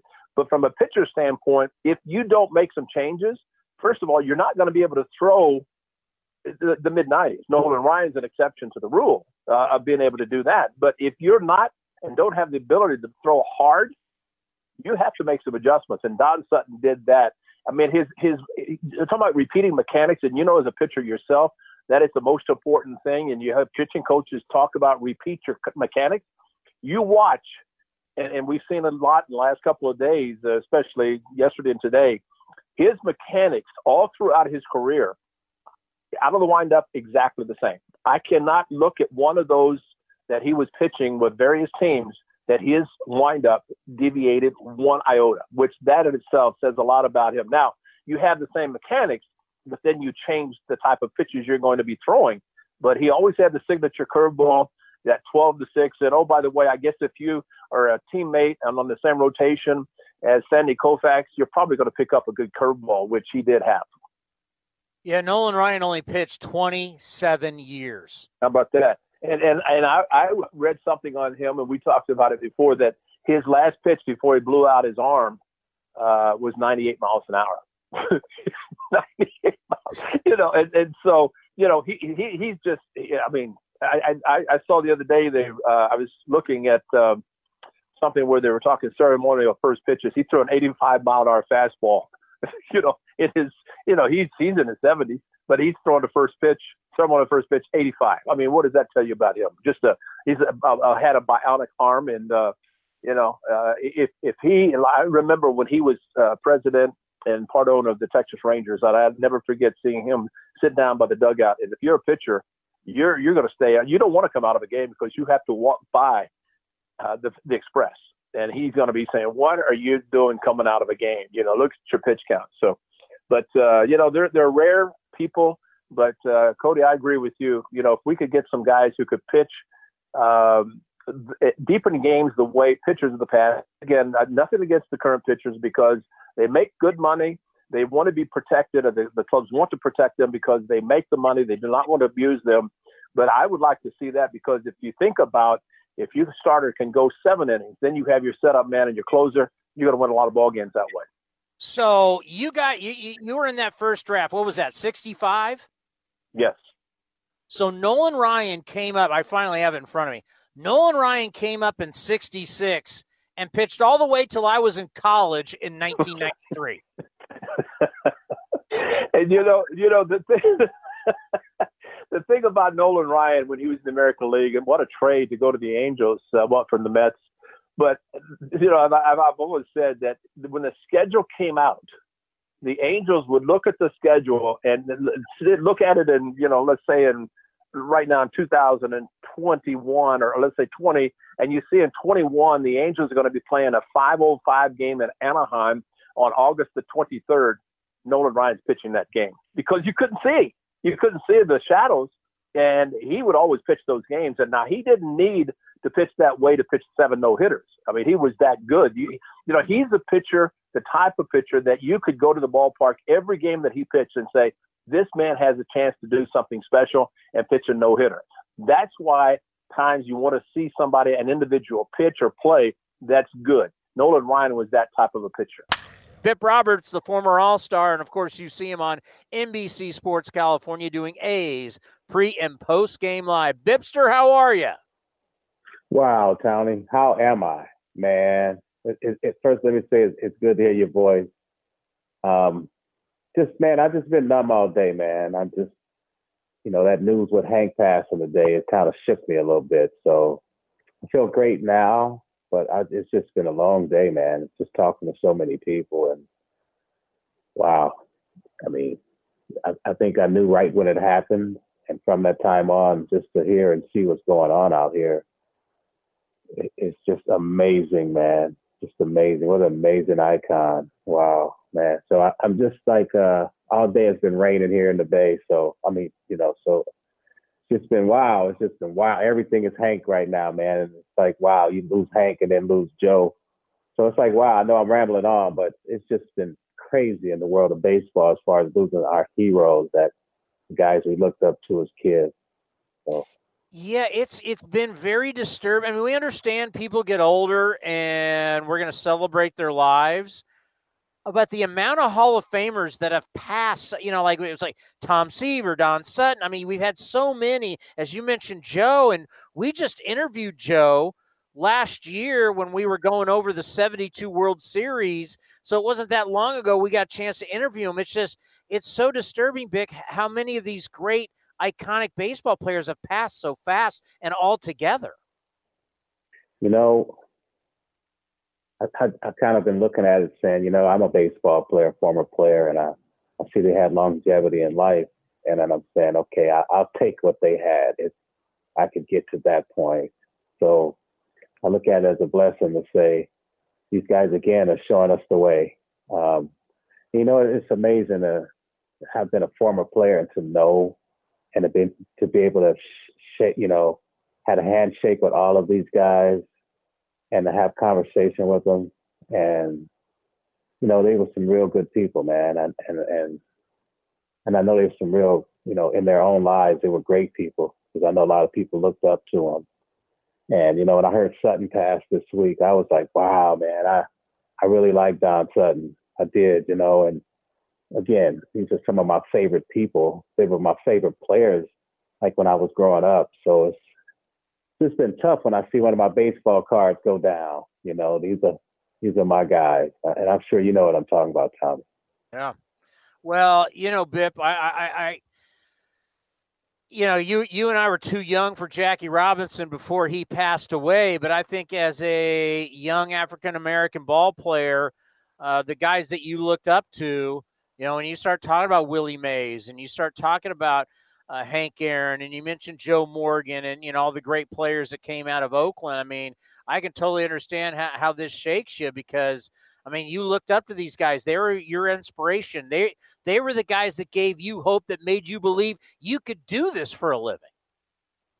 You, you know, you're right. Um, we, like you said earlier, we people get older and we know that they're gonna we're all eventually gonna we're gonna we're gonna pass over, but you're never ready for it. So it, when it happens, it's tough, and then you you start to, to to think about how important that person was to you, and you, you're absolutely correct when you say, without guys like Henry Aaron coming from the Negro League, being that link after Jackie to, to solidify a spot and under, and have people understand that you know, we were equal, if not better, ball players than, than any athletes in the world. And these guys were they were pioneers, they were icons. They were the thread of what um, belief was all about. We can get this done. We can do this. It, has been done, and it's and, and we've been shown how to do it. And and it took a lot of strength back then. You're gonna get three thousand hate letters a day. You know, you, you better be strong. And, and and Hank was one of those guys who he was a solid uh, steel link between uh, you know the, the the the Negro leagues and the big leagues. So, you know, we owe him a lot of debt. I owe him a lot of thank yous and gratitude because, you know, it, it took a lot back then. And he still played and he did extremely well, even though those things were going on off the field. So we talk about civil rights leaders and things like that. You know, uh, Muhammad Ali and Jim Brown, Kareem, and so many others just stepped out in the front. And and and Hank Aaron was right there with them. You know, we talk about Bill Russell and so many guys who at that time they, they were showing us the way. And then it was in the 50s and 60s. And so, you know, we're in 2021, but we can't forget about what these guys did you know, each one of them had their own struggles. And I think about for Hank, who integrated the South Atlantic League, I can't imagine what that was like. I mean, you hmm. dealt with it in your career. Can you even imagine what these guys dealt with back in those days, especially guys growing up in the South? You know, I I couldn't. Um, I know my grandfather took my uncles and my mom and everybody out of the South for fear of not what they would do to him, but what he would do to them.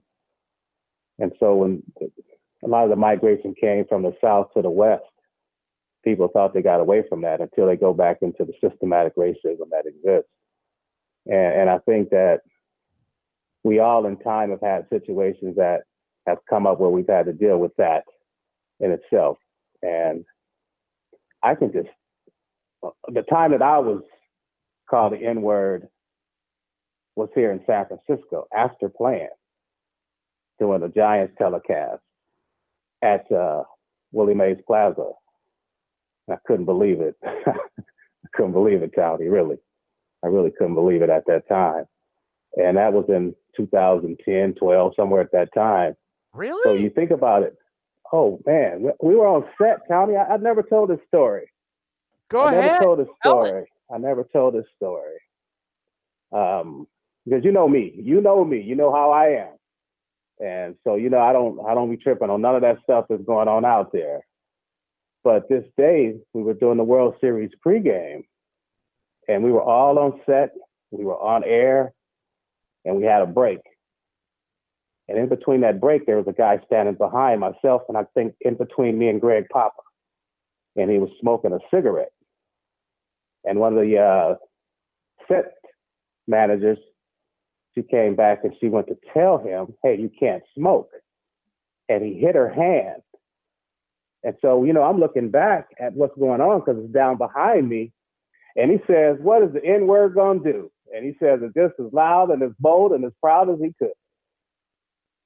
And uh, as I get ready to react to whatever was about to happen, I think Papa and Flannery says, we're about to go back on in five seconds. Four, three, two, and boom, one, I got to go back to being normal as a, and act as if nothing happened.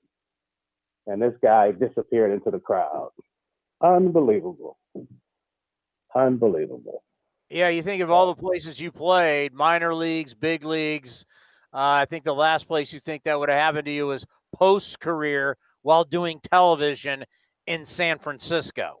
In San Francisco. So when you say what they went through, Tony, ooh, man, come on, I, you had to be special. You you really had to be still to be able to take that and perform, knowing that everybody, these people, hate you for no reason, and they're they're they're able to voice that opinion either at the park or through letters and mail that come to your locker. So you always feel as if you're probably on the edge and you know you can get old quick. You know, a lot of you know, Hank lived a long time. You know, Jackie passed early. You know, Hank lived a long time, you know, and so you think like, wow, everything he went through, did that have something to do with lifespan? And for some guys it does, you know, and the stress is tough, but thank God we had guys like Hank Aaron to um, you know, show us the way. Yeah, and that's what always takes me back to I appreciate what Major League Baseball does for Jackie Robinson, and I wish they would do more because it, it, it uh, I don't want to say it's lazy. It's just like, oh, we're just going to always honor Jackie. It's like, well, wait a minute. A guy did the exact same thing not long after Jackie named Larry Doby, who did it in the American League and went through everything that Jackie Robinson did not too long after. And I think if we went around to a lot of young Major League Baseball players and said, okay, you know Jackie Robinson, he did in the National League, who did it in the American League? I bet well over 90% guys couldn't even tell you who Larry Doby is. Yeah, you know, you, you might be correct on that. Um, I, I think – right now when you when you you, talk to these young players, I think their history is starting to come before them right now. As you see the guys that are passing, and they they want to know who these guys are. So I, I think that you know even though we have sadness when our guys are passing, when they pass, they have a legacy that they've left, and then you have to sit and you have to read it, and then you have to respect it because you know how tough it was. So I, I just think that everything that's happened has been so different. But life comes and life goes. But I, I think that with the information that now you get to read and see who people really are, you have more of appreciation for what they've done. So I, I think when you, you, you go back to what Major League Baseball did last year, and they had the commercial and had all the African American brothers doing a commercial. I think these guys are are are, are burning the right path to, to that understanding of their history, and, and I think they're making a change. Things are starting to change, in my opinion, as to the love of the game in our communities again. And I think it's because these guys they're doing a great job in their communities. And I see it all the time online. I see a lot of guys, former and current players, still doing a lot of things in their communities, and the excitement is there. And now, you know, again, when you lose somebody like Hank and you tie it all in to what these guys are teaching in their communities, it, it gives you strength and it gives you courage to understand that you can do it too. Because I think a lot of kids have been afraid to play baseball based on how they, they've been treated and the economics of it and the um, the ability to have places to play. But a lot of guys are now in the communities, and, and they're they're changing that. So I think today is a, a great day to learn who a great, a tremendous man. Townie, think about it, man. His, his his numbers, his numbers are just so great that even if he didn't hit the home runs, he would. They took away all his home runs, he'd still have three thousand hits. He'd still be a great player with RBIs and runs scored, on base percentage, doubles, and he could have been a switch hitter. He was such a great athlete. Now we get to uh, really understand who Hank Aaron was. I've been trying to stress this all day, and Bip, you and I have talked about this in the past about yeah, you hated to strike out. Bip Roberts never wanted to strike out. You look at Hank Aaron. I mean, you take away, you know, you you take away Bonds. I mean, he has the most home runs. He's got the most RBIs. He's got the most total bases. And it's just crazy to think, other than Pete Rose and Ty Cobb, he's got the third most hits. I mean, this was this guy was an offensive machine. Yeah. Wow, Connie. You know, as like I said, I think I got phone calls from around the country at a certain time early this morning, and you know, people started telling stories, and we started listening, and we started hearing things. We started hearing about, wait, he was supposed to be a switch hitter, and you think about how he hit with his hands up in the wrong position from the right side of play. Cross-handed, yeah. Cross-handed, and you go, well, wait a minute, you know, huh? And, and then you just again you start hearing stories, and these stories are true. And he said, "How did you overcome?" And and you were that good. And he, when you look at his highlights when he was young, man, he had some speed, and he had the strongest hands and wrists that you'd ever seen and he didn't swing up through the ball with this, uh, you know, this this ability to try to get under it and drive it with all this this stuff that's going on these days. He hit down through the baseball with a short, compact swing. and he made contact, stayed inside the ball, and he drove it. That has worked since baseball was invented.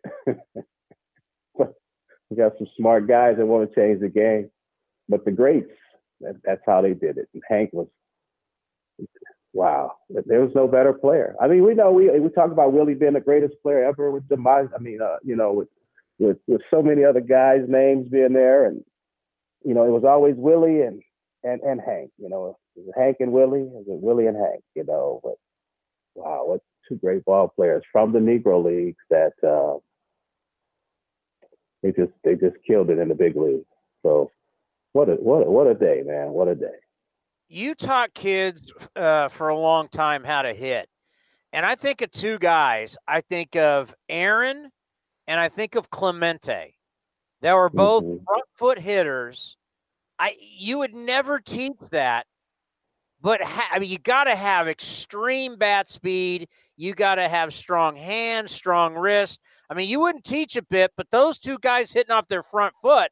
I mean, you look at the videos, you go, yeah, you would never want to teach a kid how to hit like that.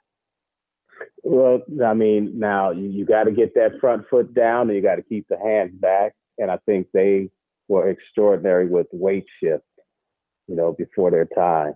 Um, guys couldn't do that now. But again, man, these guys they swung bigger bats. They they were pitched inside. They when they got their pitch, they didn't miss it.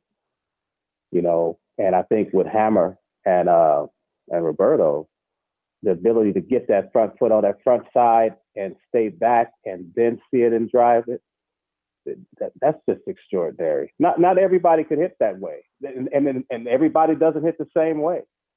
You see what I mean? To get to a certain part of contact, you all have to get weight shift to get through the baseball. And it doesn't matter how you do it, it's that just that you get there and have no strong wrist, strong backside. I mean, man, these guys are they're Hall of Famers.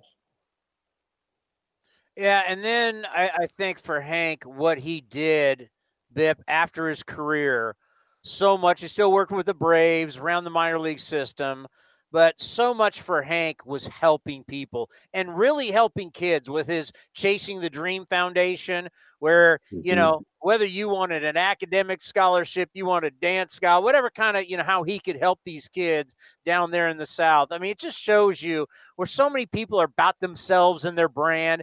That's not who this man was. This man was truly going to use his platform to help other people live their dreams. Yeah, he's like that that Mount Rushmore where you, you, you he should be on that Mount Rushmore where because he came from a time where even though so many people just despise what he was doing, he's ready to break the most hollow record in all of sports. And he still thought about helping others and, and always did that. Never never let that leave his spirit. And and I think that's what makes him so special that you couldn't break. If Hank had an idea of what it needed to be, he was going to do it. But he also knew how to make sure he was the proper mentor. And he's mentored so many. And I think a lot of us have watched, you know, when you talk to Dusty Baker, Dusty said that's the greatest man he's ever known, greatest person he's ever known. And and he's always come across that. You know, we're playing with the Padres and going to play against the Braves. We always had a chance to meet him and shake hands. And, you know, that group, he and the Stargells and all those guys, the Mayses and the McCoveys and that whole group, I've had the opportunity, the pleasure to meet them all. And they all have qualities that are the same. And the one quality that always stick out was the quality of giving and how they always reached back to help us young players. And it was just, it was seamless. Not even like you knew they were trying to help you, but they were there for you. Just, just a generation, ooh, and and we're losing them. And every day once one passes, it's just like wow, it's another punch in in the heart. Hmm. Mobile, Alabama at that time wasn't a very big place. And look at all the players they produced Hall of Famers, Henry Aaron, Willie McCovey, uh, Billy Williams, Ozzie Smith, even Satchel Paige. I, it's crazy to think all these names that came out of Mobile, Alabama. Wow, it is. It's almost like uh, if you went across America, there's certain cities you could stop in and you can find you 10, 15 ball players. but then you go for another thousand miles and you couldn't find a ball player. They would all be in one area, like you know, like like mining for gold, you know, and and and it, it was always these cities where people either migrate or they didn't leave. And you think about, man, Birmingham, wow, the history of that. It's the history of it. it it's it's it's baseball. It, it really is, and I, I'm so glad that MLB has acknowledged the old Negro League and given these guys their just dues because you know they put a lot of these cities on the map too. You know, so I, I think it's uh it's an honor that MLB finally said, you know what, these guys are worthy of that. Because we all knew that when you look at uh, what Hammer and you know um, Jackie and so many guys after them have done. We all we all knew that that's how it's supposed to be. Just had to prove it. Hey, how's the uh, how's the real estate business going for you? Man, I'm man, I am oof, starting to get pretty busy, which is good, man. Which is good. Woo, boy, you know, I got into it a couple years ago. Had to figure it out for a year. Try some things that didn't work. Now the things that I'm doing are really working. Starting to get listings and a lot of clients who are happy with what, what's going on, and um, it, it's it's finally looking good, man. It's, it's something that I have a lot of fun doing. Working out here with Intero out here in uh, Milpitas and I uh, look forward to it every day now. It gives me an opportunity to go into the office and, and then get out in the field. And with this COVID, you know, because you can't, there's so many things you can do and you can't do. It's it's fun to learn how to do these uh, these things online, how to do video and and have uh, people look at homes without leaving their home. So, Tony, I've I've gotten into an area here that I never thought I'd get in uh, after playing ball, but uh, having a lot of fun doing it. So I need more. I need more clients. You know, we all need more clients. I, I like to stay as busy as possible. So I got well, room to help a few hey, people. My, my, wife teaches in Milpitas. You know, I can help you out. hey, you know, I, uh, you know, I got into it, man, to help someone out, and then that person uh, ended up having an issue that took them away from it anyway. But Tony, I hadn't taken a test, man. When I first started this, I hadn't taken a test since college, and you know, I was I'm in my 50s, so it, I thought the old brain was done, but the old brain was able to pass the first time, my man. well, if, for people who want to get in contact with you, what's the best way for them to uh, reach out to you? Uh, they can catch me at b roberts at intero.com and it'll be my email. Email me, and uh, I'll, I'll definitely get back to you ASAP. You are the best, my friend. Be safe. We'll talk soon. All right, man. My pleasure. You take care. Well, we bring on Mark from Atlanta. Mark, thank you so much for coming on the program as we're honoring truly a great American, a great baseball player, and I know how much he meant to everybody down there in Atlanta. Yeah, I mean, this was this was not something that people um, saw coming. Uh, just not too long ago, uh, we'd had pictures of of Hank Aaron getting uh, getting the uh, virus vaccine, and then today we we hear that Hank Aaron has died at uh, 86. Yeah, I, I, said earlier on this program that, you know, there's a lot of people that they talk about their brands and they want to build off what they did and try and make a ton of money. And it's like to me, Hank Aaron, when his career was over, I got to interview him one time. He was a man about helping people and make life better for other people. Talk about his post career and what he was like. Well, he he had um, you know he worked with the Braves as a direct farm director for uh, for many years. He uh, he also I know he owned car dealerships and uh, he you know and he did um, lots and lots of charity work. He was a he was an active figure in the community. Uh, you know up until up until today. Uh, you know, because you would you would hear about or see Hank Aaron uh, um, often, and uh, he, uh, you know, he, he, you know, he never moved away from Atlanta. He uh, he stayed here the whole time, and uh, and he was he was one of the real pillars of the city. Yeah, and such a just a special person. Just talk about all the years and your interactions with him. Um, I mean, he was always very gracious. Uh, he he didn't come to very many Braves games. Uh, he he preferred watching games on TV at home. Uh, so it wasn't like you saw him around the batting cage or in the clubhouse a whole lot.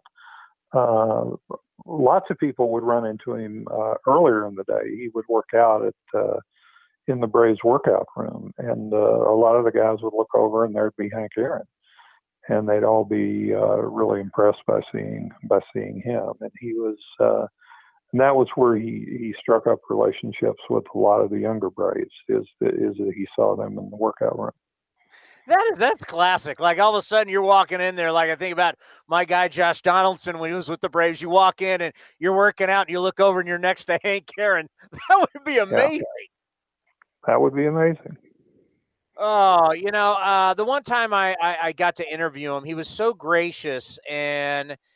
You, you know, when you get the sense when you're talking to him and you're talking to him about his career, it, it's just man, what a special person. You know, we got a lot of different personalities. I don't know how many guys will ever have a personality like that when you look at the greatness of who he was as a player.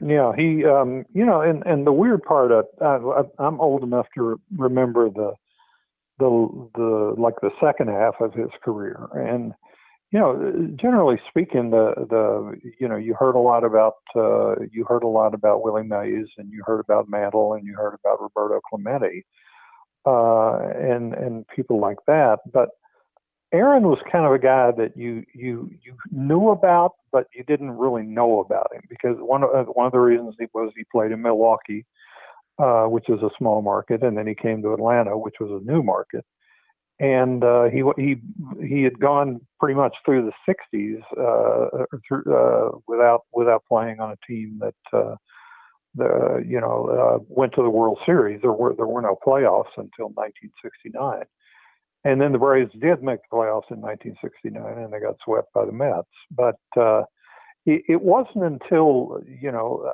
I, I think the 70s and he and the home runs started piling up that people started seeing, going back and looking at, at the career and seeing all these uh, all these seasons of just such consistency. Uh, you know, he he just the the great stat on Aaron is that you could take away his 755 home runs and he'd still have 3,000 hits. Yeah, that's something we've uh, brought up today, and it's something why I've mm-hmm. always said that you can make a case he's the greatest player of all time because he was a terrific right fielder. He was a good base runner, but you take all the home runs, you take all the RBIs. A lot of people don't realize that other than Pete Rose and Ty Cobb, he's third in hits. I mean, it's just right. it's it's mind blowing when you think about his statistics. And when you talk about the home run race, I mean, obviously there was that Howell Howard mark by Babe Ruth, and it was so sad as he was chasing that. He's getting death threats, but but he went through it and he broke the record. Talk about what that time was like. Well, I wasn't in Atlanta then. Uh, I was uh, in college, but uh, uh, I remember I remember the that the chase Eh, they had to go over a whole off season because he ended uh, the the 1973 uh, season at 713, and then the, he opened the next season in in Cincinnati, and uh, he he hit a home run off uh, Jack Billingham to make it 714 into tie Ruth. And there, there was a real feeling then that the Braves wanted to keep him out. In fact, he, they took him out of the next game because they wanted him to break the record in Atlanta. And they were coming back home after the first weekend series in Cincinnati. And and Bowie Kuhn, the commissioner, stepped in and for the integrity of the game, he said that Aaron needed to play in Cincinnati on Sunday, and he did, and did not hit home run. and then uh, 50,000 people show up on Monday night for a, for a game that's on NBC TV as well, and Curt Gowdy in in the house, and uh, and uh, second time up he hits the home run, and Bowie Kuhn isn't there by the way. He had some sort of speaking engagement in Allatoona or something like that that uh, that uh, Braves fans have never gotten over, but uh, but a lot of other people were there, and it was it was, I mean, you know, it, it is, I would imagine, stands as the city's single greatest sports moment. Well, and it's one of the highest rated non-playoff slash World Series games in the history of baseball, and it rates higher than most ever World Series games. I don't think a lot of people know that. Yeah, yeah, it, and, and, and it was it was weird to watch. I was watching it on a little TV in my dorm, and you know, he hits the home run. I think it's in the fourth, uh, the third or fourth inning, and uh, you know they they stop the game. They have a ceremony on the field. He hugs his mom and dad and wife and, and that sort of thing, and then they go back to playing. And then uh, you, if you look, if you keep watching the game, you'll you'll think that there the, that there was nobody in the house because everybody left after the home run.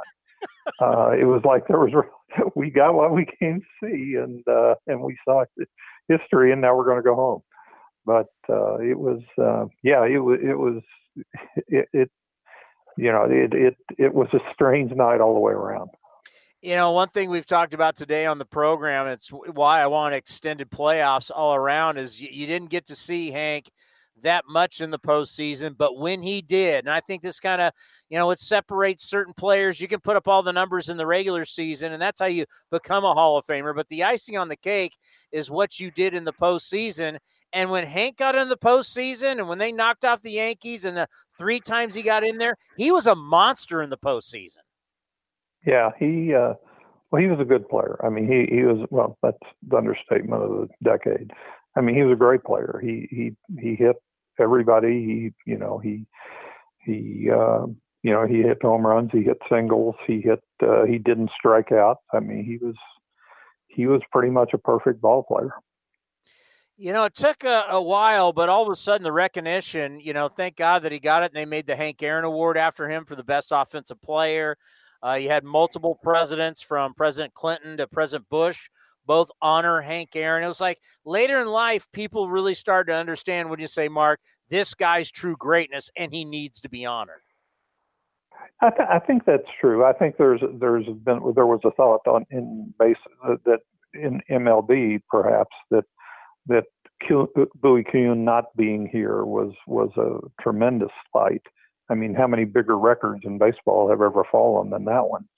And uh, and and and I think that you, you know I, I think that the, the baseball has been trying to make up for that uh, for many many years. But uh, you know I, I think also that it's it's one of those things that you know this is this is a guy that when you affix the name Henry Aaron to something, I mean you're I mean that's that's a very high standard of quality for for anything because I mean he's you know, he he was he was about as good as there ever was. You know, and I think about down in your neck of the woods when we start talking about college football, whether it's Georgia, Georgia Tech.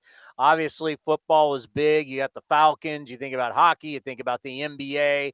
And well, baseball, we don't think about hockey too much. We, we don't have a hockey team anymore.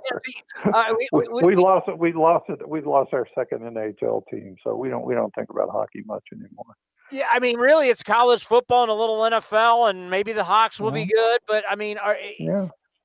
is Henry Aaron the one thing in base? Because you've had all those great players, you had that great run of winning 14 mm-hmm. straight uh, with the Atlanta Braves winning the East. But is it really Henry Aaron when you think of baseball? He's the staple.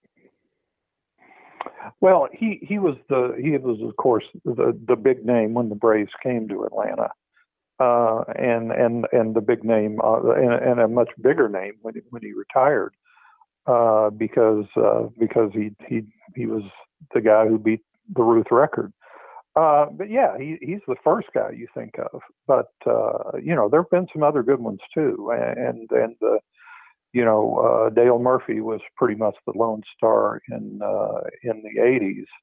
But then the the '90s came along, and, and you know we we we've seen three pitchers and Chipper Jones and the manager go into the Hall of Fame. So uh, and and now Andruw Jones is uh, getting uh, he's rising up in the votes uh, there too. So yeah, I mean, the when you think about a single player, you think about Aaron, but when you think about a team uh, and sustained greatness, I mean, I mean we you, you can't beat the 14 in a row. Well, when we get this thing going, obviously, you know, Ron Washington's a good friend of ours, and we talked to Wash. This is a, a very good Atlanta Brave team. They, they, you know, there's a there's a handful of teams that are really going to be in this thing, no matter how many games we play about who's going to win the World Series, who's not. There's a lot of teams we can tell are not really going for it. But I got to think this will be a year for the Atlanta Braves. Not only have a very good team, but uh, be interesting to see how the Braves honor Hank Aaron this season. Oh, I, I imagine they'll you know, do uh, a lot of the season will be, you know, I, I would imagine he'd be on the cover of the media guide. I, you know, I, I think that that would, if they still have media guides, they usually do digital ones now. But uh, no, I mean, yeah, that's he's the biggest name in Atlanta Braves history. Yeah, there's just no doubt about that. But they're a good team. I mean, they they came pretty close to winning the World Series last year, and uh, and they've they've made moves in the off season uh, in getting Charlie Morton, especially that uh, they they should be no worse than they were last year, and they and they went to a game seven against the Dodgers in the LCS. Yeah, I think we're all going to say that that NL East is going to be no day at the beach. Yeah, they they they always keep saying that though, but uh, you know the Braves have won it three years in a row, so uh, um, uh, and the Phillies seem to have regressed, and I don't know what the Mets are doing. Uh, and uh, um, you know, the the the Nationals, of course, won the World Series two years ago. But uh, um, yeah, it, it's it's a hard division, but still, the the Braves have the Braves have won it without terrible strain three years running, and and I, I would think they would would certainly be favored to win it again. Do you see what's going on in LA? Very reminiscent, very reminiscent of what happened in Atlanta when they won that 14 straight years. Mm, well, uh, time has changed. Uh, times have changed a great deal. Uh, they, you know, they they're about halfway there, right? They they won seven or eight in a row. They won eight, yeah. Uh, yeah, and and they're um, they're I mean they've got lots of money. The Braves at that time had lots of money, believe it or not. Uh, they and the Yankees would in the middle of all that. With they and the Yankees were like one two in spending. That that changed that has changed a great deal. The Braves are no longer uh, in the top half of baseball in, in, in payroll or anything like that. But uh, um, yeah, I mean the Dodgers are really good, and and they've uh, uh, you know uh, they've they've always had you know they they they're they're the standard now, and uh, you know they got their World Championship last year, and you know they're you have to think that that with uh, the way they they keep turning over the roster and finding value uh, in in lesser known players, uh, you know they're you know they, they you can't say they're not going to go away soon because they it's already been a long time and they haven't not gone away and uh, and they haven't gone away. I mean they're they're uh, this is a, this is sort of a Braves like run, yes, but uh, um, you know, at the same time, the, the Braves did get to 14, which is just obscene when you think about it in in hindsight. To finish first, 14 consecutive uh, completed seasons, uh, and and that and really that's the thing that people in baseball talk about the most when they talk about the Braves of the 90s. They don't they don't talk as much about the one World Series that they won. They talk about the 14 uh, first place finishes and just how hard that was to do. We truly appreciate the time remembering one of the great players of all time. Thank you so much. Thank you so much, Mark, for coming on. Be safe, and uh, hopefully we can talk during the baseball season. That would be great. Thank you for having me. Well, first off, before we start talking anything baseball, we want to know how did the wedding go? Uh, successfully. I am married. Uh, I was actually just in the kitchen uh, reorganizing some cabinets because we got all these new like appliances and kitchen items. So I guess that's a, a positive manifestation of the the wedding working, as we both are continuing to work from home, and so uh, home life and work life uh, intersect more often than usual. let's admit the last time we talked, we're manufacturing stuff, right? I mean, it was like, what are we going to talk about? And then now, I mean, the sport has absolutely exploded. Uh, Carlos Beltran Part Two, where Jared Porter has been relieved of his duties as the GM. We've got signings all over the place. We knew the dam would break at some point, and it has finally broken as we've got baseball news all over the place. Yeah, and the big question I think coming into the offseason was how frothy would the free agent market be? Would all of the lost revenue as a result of the pandemic and last season really affect uh, like where would it affect the market? The presumption is it wouldn't affect the top of the market because those are still elite players. There's still demand for those guys. Will will it affect you know the lower end, the middle end? So far, what we've seen is the expected downturn. I think everybody expected once you get outside of those 50 million plus type players uh, you would see guys taking huge discounts. What's happened so far is basically everyone that has signed has signed for either expectations or a little bit higher. And so now the sort of thought within the industry is when does the other shoe drop? When do all of these guys, you know, all the all the seats are taken uh, in the musical chairs, and somebody that we thought would get, you know, two times ten has to settle for one times seven. Uh, what happened to Mike Moustakas for a couple off seasons in a row before he got his, you know, four times sixteen with Cincinnati. Uh, when do those guys start signing? Obviously, they whoever gets left out has no incentive to sign yet. They're going to keep waiting for that to happen. But there's going to be an inflection point where essentially all the money is gone, and whoever's left over has to sign for huge discounts. But it is not as bad as we thought it was going to be. Yeah, and and it, it's tough to tell your audience because there we have been so conditioned that all right, we all go to the winter meetings where you know it's supposed to be in Dallas this year, and you have all the big signings, and then you know they'll trickle down a little bit in, in, January, maybe some in February, and then maybe some contracts right before spring training. And I was like, hey, listen, for us baseball people who do this year round, I have no problem stretching this thing out because this now gives me stuff to talk about in December January. We're going to have signings in February. We're going to have signings leading all the way up to hopefully when we start spring training. And then all of a sudden, you know, the Padres seem to be the big winner of the offseason. Uh, on the phone now is the Toronto Blue Jays. Not so fast. Yeah, and it sounds like that. You know, the Mets may have another move in them. Yeah, I mean, if they go get Trevor Bauer, then you know them and the Padres are probably sitting there uh, atop the heap of best off seasons. But then obviously you have the White Sox and the Blue Jays right there, and that was also before anybody signed for any money, the sort of uh, buzz within the game, you kind of see it reported by some of the scoops people, and you know people like me kind of project who's going to go where. It was like, all right, it sounds like the White Sox and the Blue Jays are going to spend some money. Like, you know, you know, sounds like you know Dodgers probably going to dip in, and then when, once the Mets got new owner, it's like, all right, they're going to spend some money but I don't think we have enough spots to sort of spend on all the good players. And it's like, no, actually, those you know throw in San Diego. It's like, yeah, there were there were enough teams going that there are two guys, there are two teams at least bidding for every free agent and top trade uh, target, and that's actually all you need. And that may be all we had in some of those situations. Once we uh, find out, you know, afterwards how the, how the bidding went. A lot of these free agents that have signed pretty big deals, it wasn't more than two or three teams that were in there late. Uh, and luckily, we just didn't have one where it was, you know, one team bidding and then the price goes way down. Well, I got to tell you, if these rumors are true, and Toronto's going to be picking up Michael Brantley to go with George Springer, basically you're taking two thirds of the Astros outfield. I mean, wow, to go with all those young, terrific players that they have. That, I mean, you start looking at the American League East and you just go, wow. Yeah, and I think the National League East is also there with it looked like it was going to be uh, Atlanta and then probably Washington uh, with uh, you know Miami doing the rebuild sort of on the way headed in the right direction, and then the Mets announced themselves as they're going to be right up there at the top. Um, and then obviously the Phillies are spending a bunch of money; they just haven't been able to put it together yet. It's like you got you know four should be competitive teams and one team that's on the way, and in the in, AL East it's like, all right, well, Tampa Bay was the one that you, you know, was sort of like the dark horse, and now they're probably the favorite. Uh, and then, like you said, the rest of the division, like Boston now is, uh, I guess Boston and Baltimore would be the two where you're not sure what they're going to do, but Boston's obviously going to be back soon, if not this year. And Baltimore is that, you know, that analog for Miami that's headed in the right direction. It's probably a couple years away, but they might be dangerous pretty soon.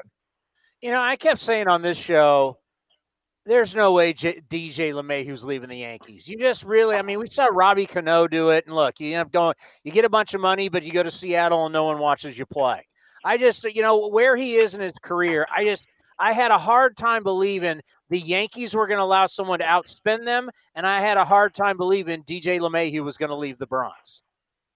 And even the reported ones, which was basically the Dodgers might pick him, put him at third base, and let Justin Turner walk, seemed a little far fetched. And then Toronto was kicking around on him and Lindor, and they also already had Bichette, Guerrero, and Biggio in the infield. So it's like both of those, you could see it happening, but it would be like a pretty bold move to kind of walk away from what's been working for you to then go get this guy who, like we said, like not only like you know uh, took a real step up as a player in with the Yankees, but they also really need him, and they have enough money to re-sign him and basically not anybody else. They're not probably not going to sign Tanaka or Paxton. Uh, it, yeah, it just seemed like it, it fit too well to avoid it. And still sitting out there is Trevor Bauer. Rumors out there that the Dodgers could be interested. You mentioned the Mets. I mean, the Blue Jays supposedly were there, were in there at what time? At what time? How are you projecting Trevor Brow, Trevor Bauer at this point? So the most recent sort of chatter that wasn't really like reported, but sort of you know scuttlebutt you hear in the industry was a the Dodgers. There's for some reason they are not acting on Justin Turner yet, and they didn't you know, didn't go heavy on LeMahieu. Um, so obviously they've got some amount of money. I don't think they're afraid to go into the luxury tax, so there's not technically like a ceiling on how much they're going to spend. And I think they think they could use one more pitcher. So he makes sort of perfect sense there as like a hired gun, one year deal, 25, maybe 30 million dollars uh, and then hit the market again next year when it might be a little more hardy. He'll have a couple of years of, of really elite performance instead of just you know one and a half or two that he has right now. Uh, was rumors at the beginning of the offseason that the Angels would make some sense, but in signing Quintana yesterday, uh, there's some thought that they might be you know done making their move, That they didn't want to make a huge uh, commitment. They wanted to do more one-year deals, as Perry Minasian, the new GM, uh, did when he was in Atlanta uh, under Alex Anthopoulos. Uh, obviously, the Mets are sitting right there. The rumor is they're going to go into luxury tax as well, but they're not there yet. And so Bauer could be the one to push them over the top. Um, obviously, they already have a pretty good rotation, so they don't necessarily need him in the same way the Mets didn't need Springer. Um, but yeah, Steve, Steve, Cohen is the kind of guy you'd be scared of. Uh, and yeah, and then you know you, you, can't really rule anyone out. The Giants are actually the big sort of rumor as the team who is not really spending money this year who is rumored to have a lot of money to spend next off season when they think their core will be coming together, and then that next off season with all those um, shortstops will be available. Uh, Correa, uh, Lindor, he doesn't sign an extension, Corey Seager, uh, Trevor Story, Javi Baez, uh, Kris Bryant, Freddie Freeman. That they're going to go, uh, especially with all this money coming off the books and the prospects coming up, that they're going to spend next off season. It wouldn't shock me if they would be in the derby for Trevor Bauer for just this season to try to sneak into the playoffs, uh, you know, make a move. Uh, they have a long history now under Farhan Zaidi of improving pitchers, and for one year, you're not taking on that much risk.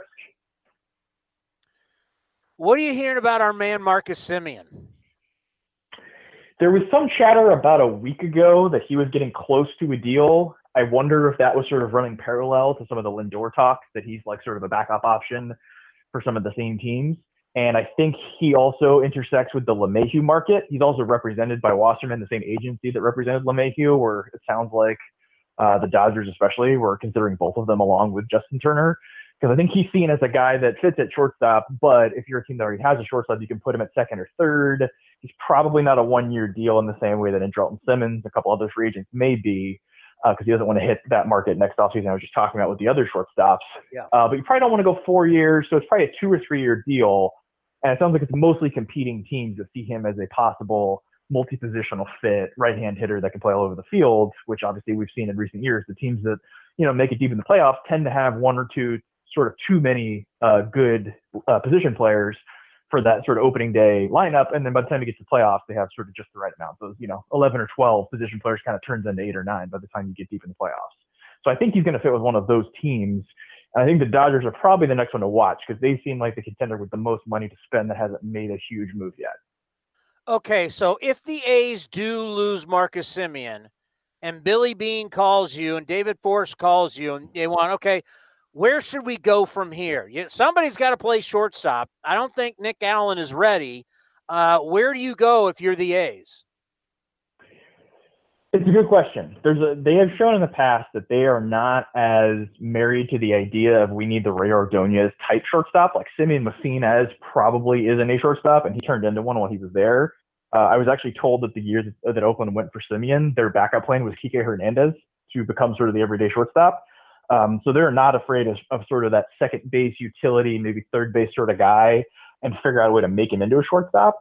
Uh, I mean, right now, if once you you know go into the area where you think they'd be willing to spend, uh, you get Didi Gregorius, who might be a one or two year deal for you know eight or ten million a year.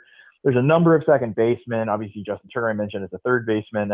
Uh, and then you get down to like sort of Andrelton Simmons and some of these sort of just perfectly fine sort of options. So there's not really like a you know a center cut sort of option where for a one or two year deal for eight or ten million a year you're getting exactly what you want, unless they really like Didi Gregorius, in which case I think he he could fit. Uh, but he obviously comes with some work as well. You know, a guy that we loved, and once you put him into the A's lineup, it really changed the lineup. Was Tommy La Stella, and they brought him over from Anaheim? Uh, rumors are he could be returning to the Athletics. Where are you on the 31 year old free agent second baseman? There was some buzz at the beginning of the offseason that he may be in line for a three year, 30 plus million dollar deal as a guy that's sort of first base, second base, DH, maybe left field, uh, can really hit, has been trending up in that regard, and is sort of a solid bet to, you know, sort of find a place in the lineup. Um, it sounds like that market may not have materialized in quite the same way. Uh, I would I would assume Oakland wouldn't be there for three for 30 plus, uh, but I think you know anywhere a, a, notch or two below that they would be in play. And I think now as that sort of top of the free agent position player market is playing out, we're getting an idea of where that second tier is, where I think it's a little more Nelson Cruz, Marcell Ozuna, and obviously La has a little more positional flexibility than those two. But they're they're all sort of in the bat first uh, you know, DH is a real option in terms of where you might play them sort of option. Whereas, whereas at sec, like pure second baseman, there's still a lot of options. Kolten Wong, Cesar Hernandez, Jurickson Profar, Jonathan Schoop.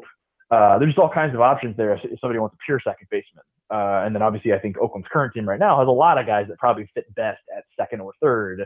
Um, but then obviously with you know not necessarily a true shortstop and Matt Chapman, that kind of limits your options a little bit. So my uh, producer, Commander Cody, uh, was just perplexed.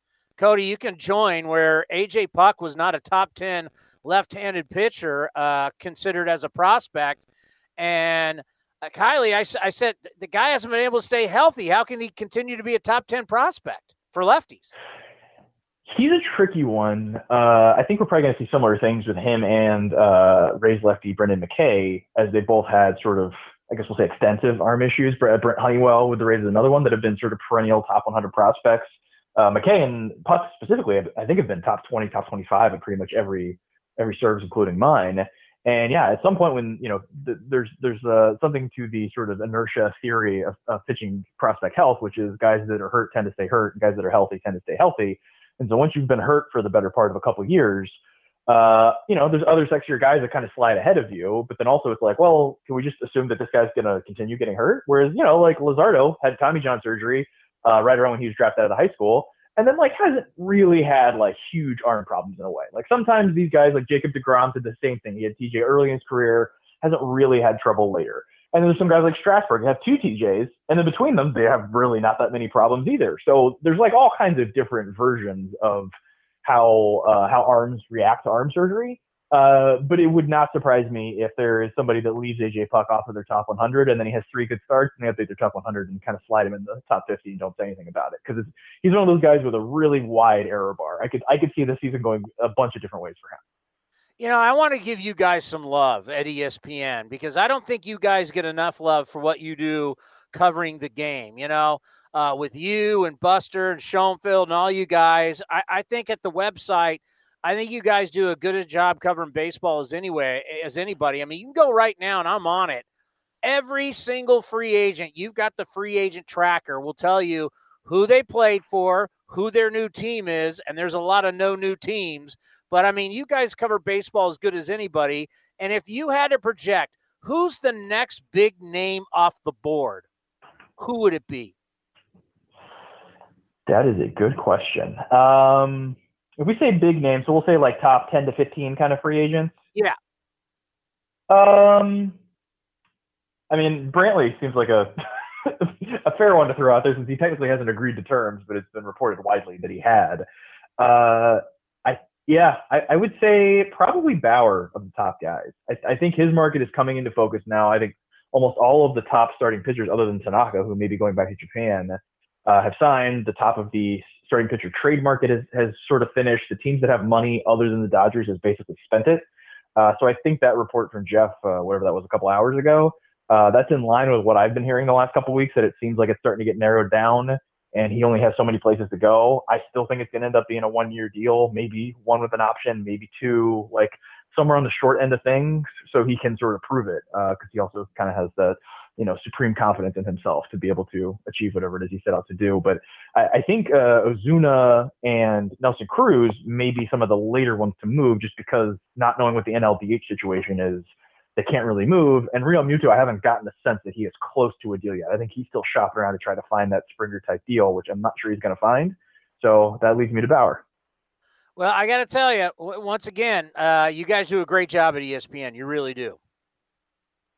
Thanks. Yeah, I appreciate it. We have, uh, we've sort of uh, I wouldn't say stumbled into. It's not like I'm the one in charge of hiring all these people, but uh, I think I think we've also kind of uh, put together a nice team of people. Obviously, you, know Jeff doing most of the news breaking, and then I'm doing you know most of the prospect stuff, and Buster does a lot of sort of pull the industry and what you know what the what you hearing about you know news and notes and things like that, and then uh, Schoenfeld doing more of the reaction news stuff. Like I think we have you know some of the best at each of those things, and then each of us has a couple of crossover things we can do where you know Buster or I might pitch in on a uh, on a you know scooped thing here or there, uh, and you know Schoenfeld will you know do some sort of news and notes things around the industry. Like I think I think we got a nice sort of mix of guys, and I I tend to agree that when I go to the you know ESPN.com/MLB and just sort of look around, I'm like, man, we're like uh, we're staying on top of this stuff with with not the biggest roster in the world.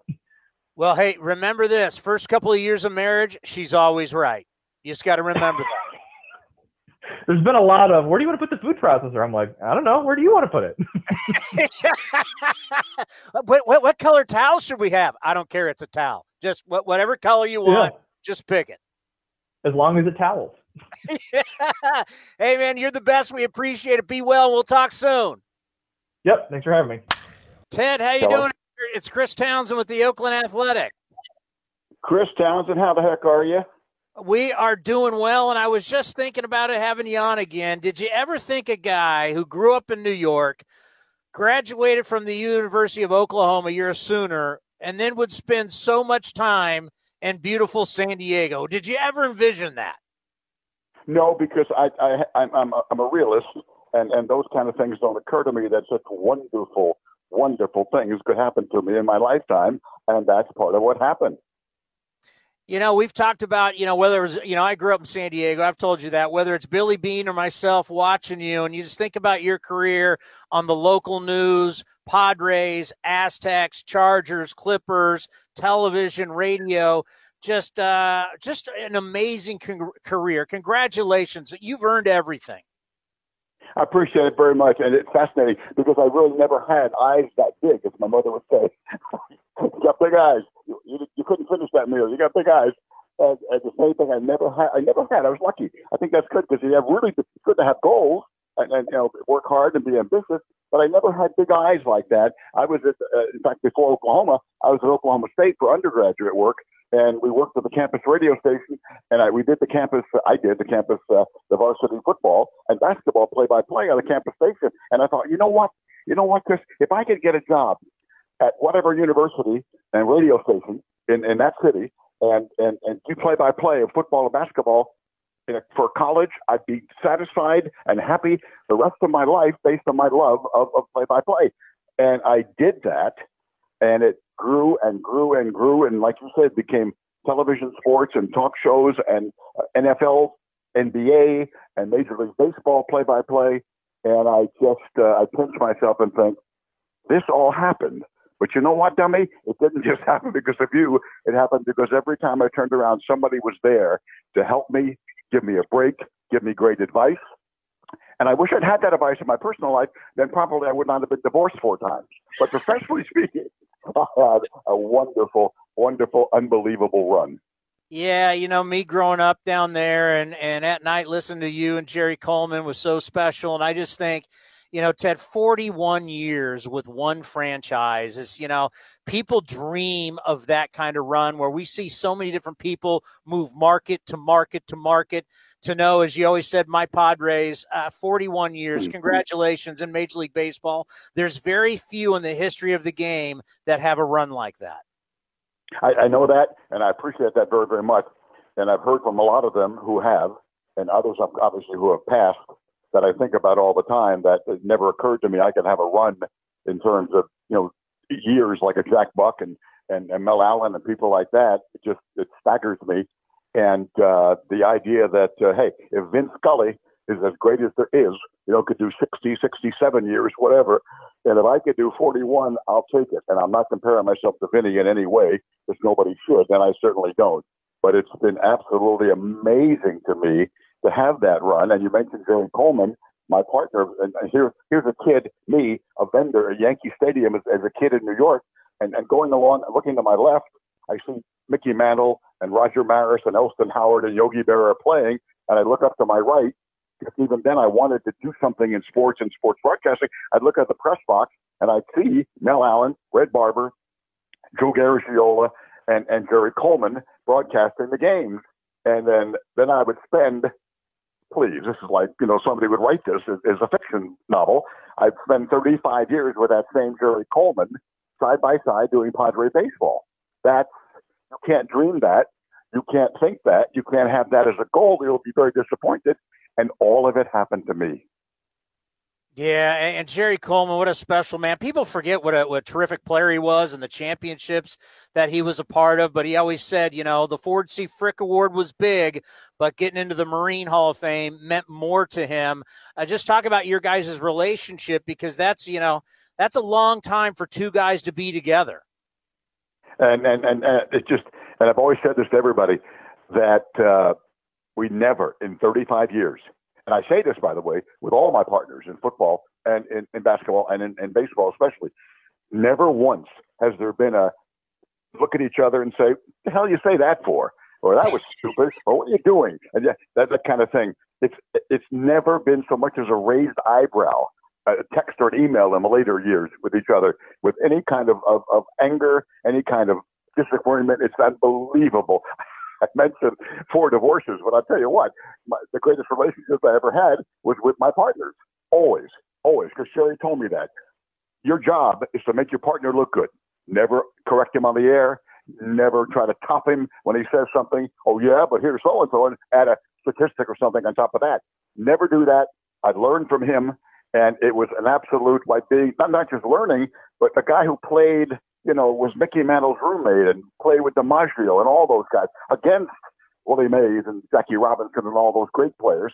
That it was like going to Cooperstown and, and being with the Hall of Fame every day, broadcasting with Jerry. And like you said, I was at that uh, event in, in uh, when they inducted him just before we went into the uh, broadcast wing of the Hall of Fame in Cooperstown, we stopped there in Quantico and had the big dinner when he was installed in the Marine Corps Sports Hall of Fame. And we are waiting and we are waiting. And then the commandant of the Marine Corps walks in, going toward the podium. He sees Jerry, who he knows, unbeknownst to us, not just of him, but knows him. And the commandant, the, the three star general, makes a beeline and, and makes a right turn and goes right to Jerry and has a face to face conversation with him for a minute and a half before the program can begin. And I said to Jerry later, Why didn't you tell me to do the commandant of the Marine Corps? I, I don't know. Nobody, no, I didn't think it was a big deal. that was Jerry. His, his, his ego was taken out at, at birth. Somebody once sent me a, um, a picture of Jerry Coleman Day when he returned from the Korean combat as a fighter pilot and was given that day at Yankee Stadium. And there was Mel Allen at the microphone as the MC. And there's a guy in a Navy dress uniform with all these medals. And I say to Jerry when I get this picture from a fan, a listener, Jerry, isn't that Admiral Bull Halsey one of the greats of all time? Yeah. He was at your day when you came back at Yankee Stadium? Yeah. Jerry, it was just his life. No ego, no boasting, no telling stories about, hey, Ted, Bull Halsey came to my and that day, later on, when I emceed Jerry Coleman Day at San Diego at Petco Park, when they when they opened and, and showed the new statue to him, Bull Halsey, General Halsey's granddaughter, was mm-hmm. there, and I thought, now that is coming full circle, and that is beautiful. Wow. Yeah, and you know when I think about you know someone like a Billy Beane, what's that like for you when a guy like Billy Beane goes, "I've been watching you my entire life." it's been, you know what? And, and I always talk about this with Jesse Agler, my partner, who's taking over for me. Jesse, the money's good. You know, it's not great. We're not in a huge market. The money's good. But you know what's better? The relationship and the brotherhood we have with all the broadcasters whom we see when they come into Petco and we go on the road back in the normal days of traveling with the team and getting to know, I mean, come on, getting to know Jack Buck, getting to know Vin Scully, getting to know Jon Miller. I mean, that's just uh, all the guys with the Giants, by the way, and with the A's, and, and Ken Korach, uh, one of my fellow San Diego State guys, and, and just becoming friends, and that friendship means so much to me that it's absolutely been amazing, you know, to be in that business and, and to have that. And that has been so precious, all of that. Plus, you meet some incredibly famous people, like you said. For Billy Beane to say that, you know, Billy Beane is a genius. I'm not sure people understand that. Billy's a genius. He will be in the Hall of Fame for somebody who innovated and changed baseball. And uh, he doesn't go around telling everybody about that. I remember when, when Moneyball came out and I talked to him on the air in an interview on my talk show back then. And I said, Billy, they're talking about you being egotistical because you mentioned this and you mentioned that. You didn't write the book. Lewis wrote the book. You didn't write the book. And he laughed and we laughed and, you know, that's kind of thing. But they don't understand that Billy is different from almost every general manager and then co-president and what have you in baseball. And for him, really, to even know my name is part of what I'm talking about. Beyond the money, beyond the local fame, it, it's knowing a Billy Beane. I had the same situation one time in a shopping center in San Diego, and someone tapped me on my shoulder, and uh, it was uh, trying to think, it just flew out of my mind. Not who became a dear friend, Wally Schirra. It was Wally Schirra, one of the original Mercury Seven astronauts, who had uh, gone in Mercury, Gemini, and had a moon mission. The only person to ever do that, and a fighter pilot like Jerry Coleman. And uh, one of my all-time heroes were the Mercury 7 astronauts from the 60s who invented spaceflight. The bravest men and frontier busting people you could ever meet. And Wally Schirra watches me on television and stops me and says, Hey, Dad, uh, I'm Wally Schirra. And I, like I wouldn't know looking at it that it was. And, and, and that that kind of then he would come on my radio shows and we would go to lunch and stuff like that. And I'm picturing myself talking to my you know, beloved parents who are gone. I'm sitting here with Captain Wally Schirra, astronaut, United States Navy, and so forth. And he introduced me to John Glenn. He introduced me to other people like that. And, and in this business, to have that, when you're just some local schnook, which is all I ever was, some vendor from Yankee Stadium, and to have this career and meet these amazing people it has been absolutely in in in, in when last time that Padres were in San Francisco a couple of seasons ago when we were obviously on the road. Uh, I walked out of the of the broadcast booth, and General Yeager, Chuck Yeager, in a wheelchair, was right down the way there. And I walked up, and I, having been in the army, I gave General Yeager a salute. And he smiled, and I smiled, and I said, "Thank you." and I walked by, and everybody knows he's the one that broke the sound barrier, an amazing fighter pilot, and so forth. Just recently passed away. One of the great Americans. To meet these people, when I consider myself nothing, this business has given me all of that and so much more. Yeah, hanging out with astronauts got to be a little bit bigger than uh, calling Michael Cage blocking out and getting a rebound. and Wally told me a great story. Wally Schirra told me a great story that uh, two of his buddies, Neil, Neil Armstrong and, and another astronaut, were going to a speaking engagement when they're late in their 70s, and they had kind of fer- ferocious uh, thunderstorm on the way from Boston to New York, I believe it was, or vice versa. And uh, they were sitting in first class, and the, uh, that young flight attendant had no idea who they were. and uh, the, the thunderstorm, the plane was rocking all over the place. And uh, one of the astronauts is sleeping, and Neil Armstrong, first man on the moon, is reading a book. And she squats down next to Neil on the aisle, or Mr. Armstrong, and says to him, "It'll be okay." And and Neil Armstrong looks at her and says, "What will?" It's just a thunderstorm. It's no big deal. he says, "Oh, okay, it's all right. I'm fine." She doesn't know she's talking to a man who's been a fighter pilot, who test piloted all these things, who landed on the moon while he was running out of fuel, and calmly said 500, 300, and figured there's nothing left there. You have no fuel, and calm as can be, going over the boulders, trying to find a place as as a Lem, the Lem is the lunar lander is coming in, and uh, and, he, and the other astronaut wakes up next to him and uh, says, "What does she want?" And and uh, well, and uh, Neil Armstrong says, "She thinks you're scared." yeah, these guys are real scared in a thunderstorm on a on a on a seven thirty seven. Uh huh.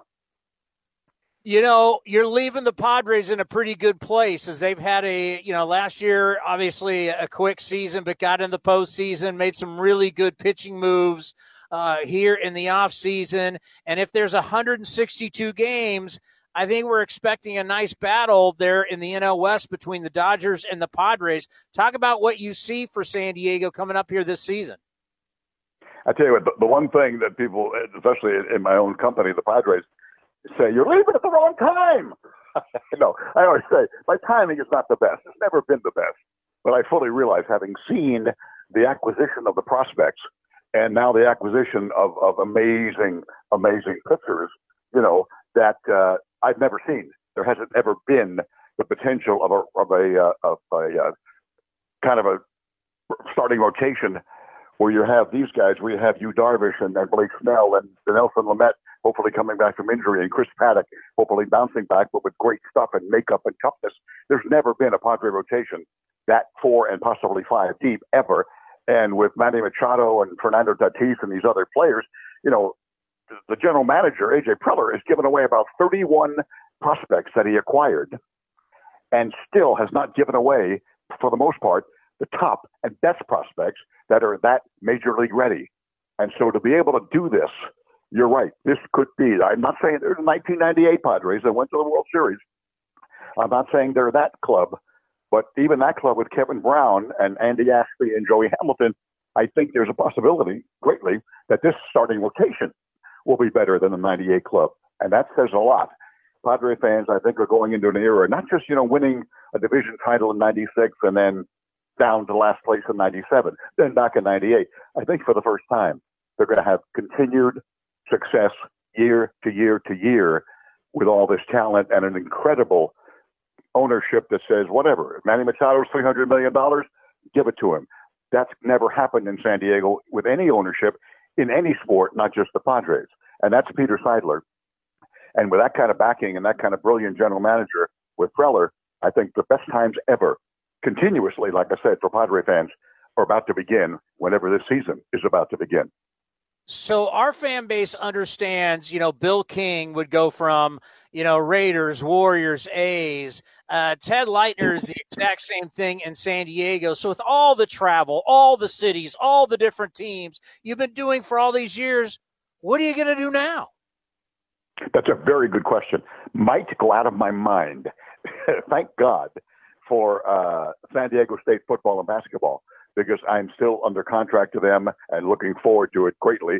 They've given me, my gosh, let's be honest, versus the Padres, San Diego State's given me much, many more wins over the last 10 years in an amazing football and basketball program, which has been, again, good up to this very time. Though I'm not, I'm for the first time not traveling with them and, and doing road games off of television. It's been amazing and bizarre and weird, and hopefully things will be normal but uh, it's not so much through the year, which has always been, as you said, as Bill did. Nobody did it like Bill King, and that's just, and, and nobody was any better, by the way, than Bill King. That when you go from spring training, which is finishing up with your basketball and then the NCAA and conference tournaments, and right into the baseball season through in September, when that overlaps with uh, you know Major League uh, Baseball and your college football, which rolls into the combination of college basketball and football, which rolls right in again into spring training with the basketball ain't no vacations. But if you want to do that and you have the opportunity, like Bill did, and thank God that I've done it, it's absolutely wonderful. So to answer your question in less than five minutes, which is unlike me, it will be still football and basketball. I just don't know, Chris, what the hell I'm going to do with my summers. I haven't had a summer without baseball since 1979. And that's going to be a challenge. And I'm, I, am i am not looking forward to that. I will miss baseball play by play tremendously, especially with a franchise that I've loved you know, since I began in 1980, when that aforementioned Jerry Coleman left the broadcast booth, became the manager of the club, and that gave me the opportunity to get my foot in the door as a broadcaster. And here I was 41 years later, still doing it. Well, we wanted to honor you today because, as you know, and I can speak for Billy Beane, as we grew up watching you as kids, we've always been huge fans. Uh, you, are a star down there, and you've had one of the great careers as a broadcaster in so many different sports and what you did local TV and local radio. We wanted to honor you and say congratulations, truly from the bottom of my heart. You've had one of the best careers we've ever seen. Chris, I appreciate that very, very much.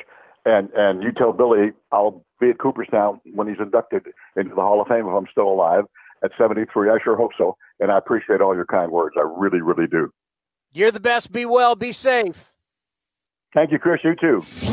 This has been a presentation of the Oakland Athletics.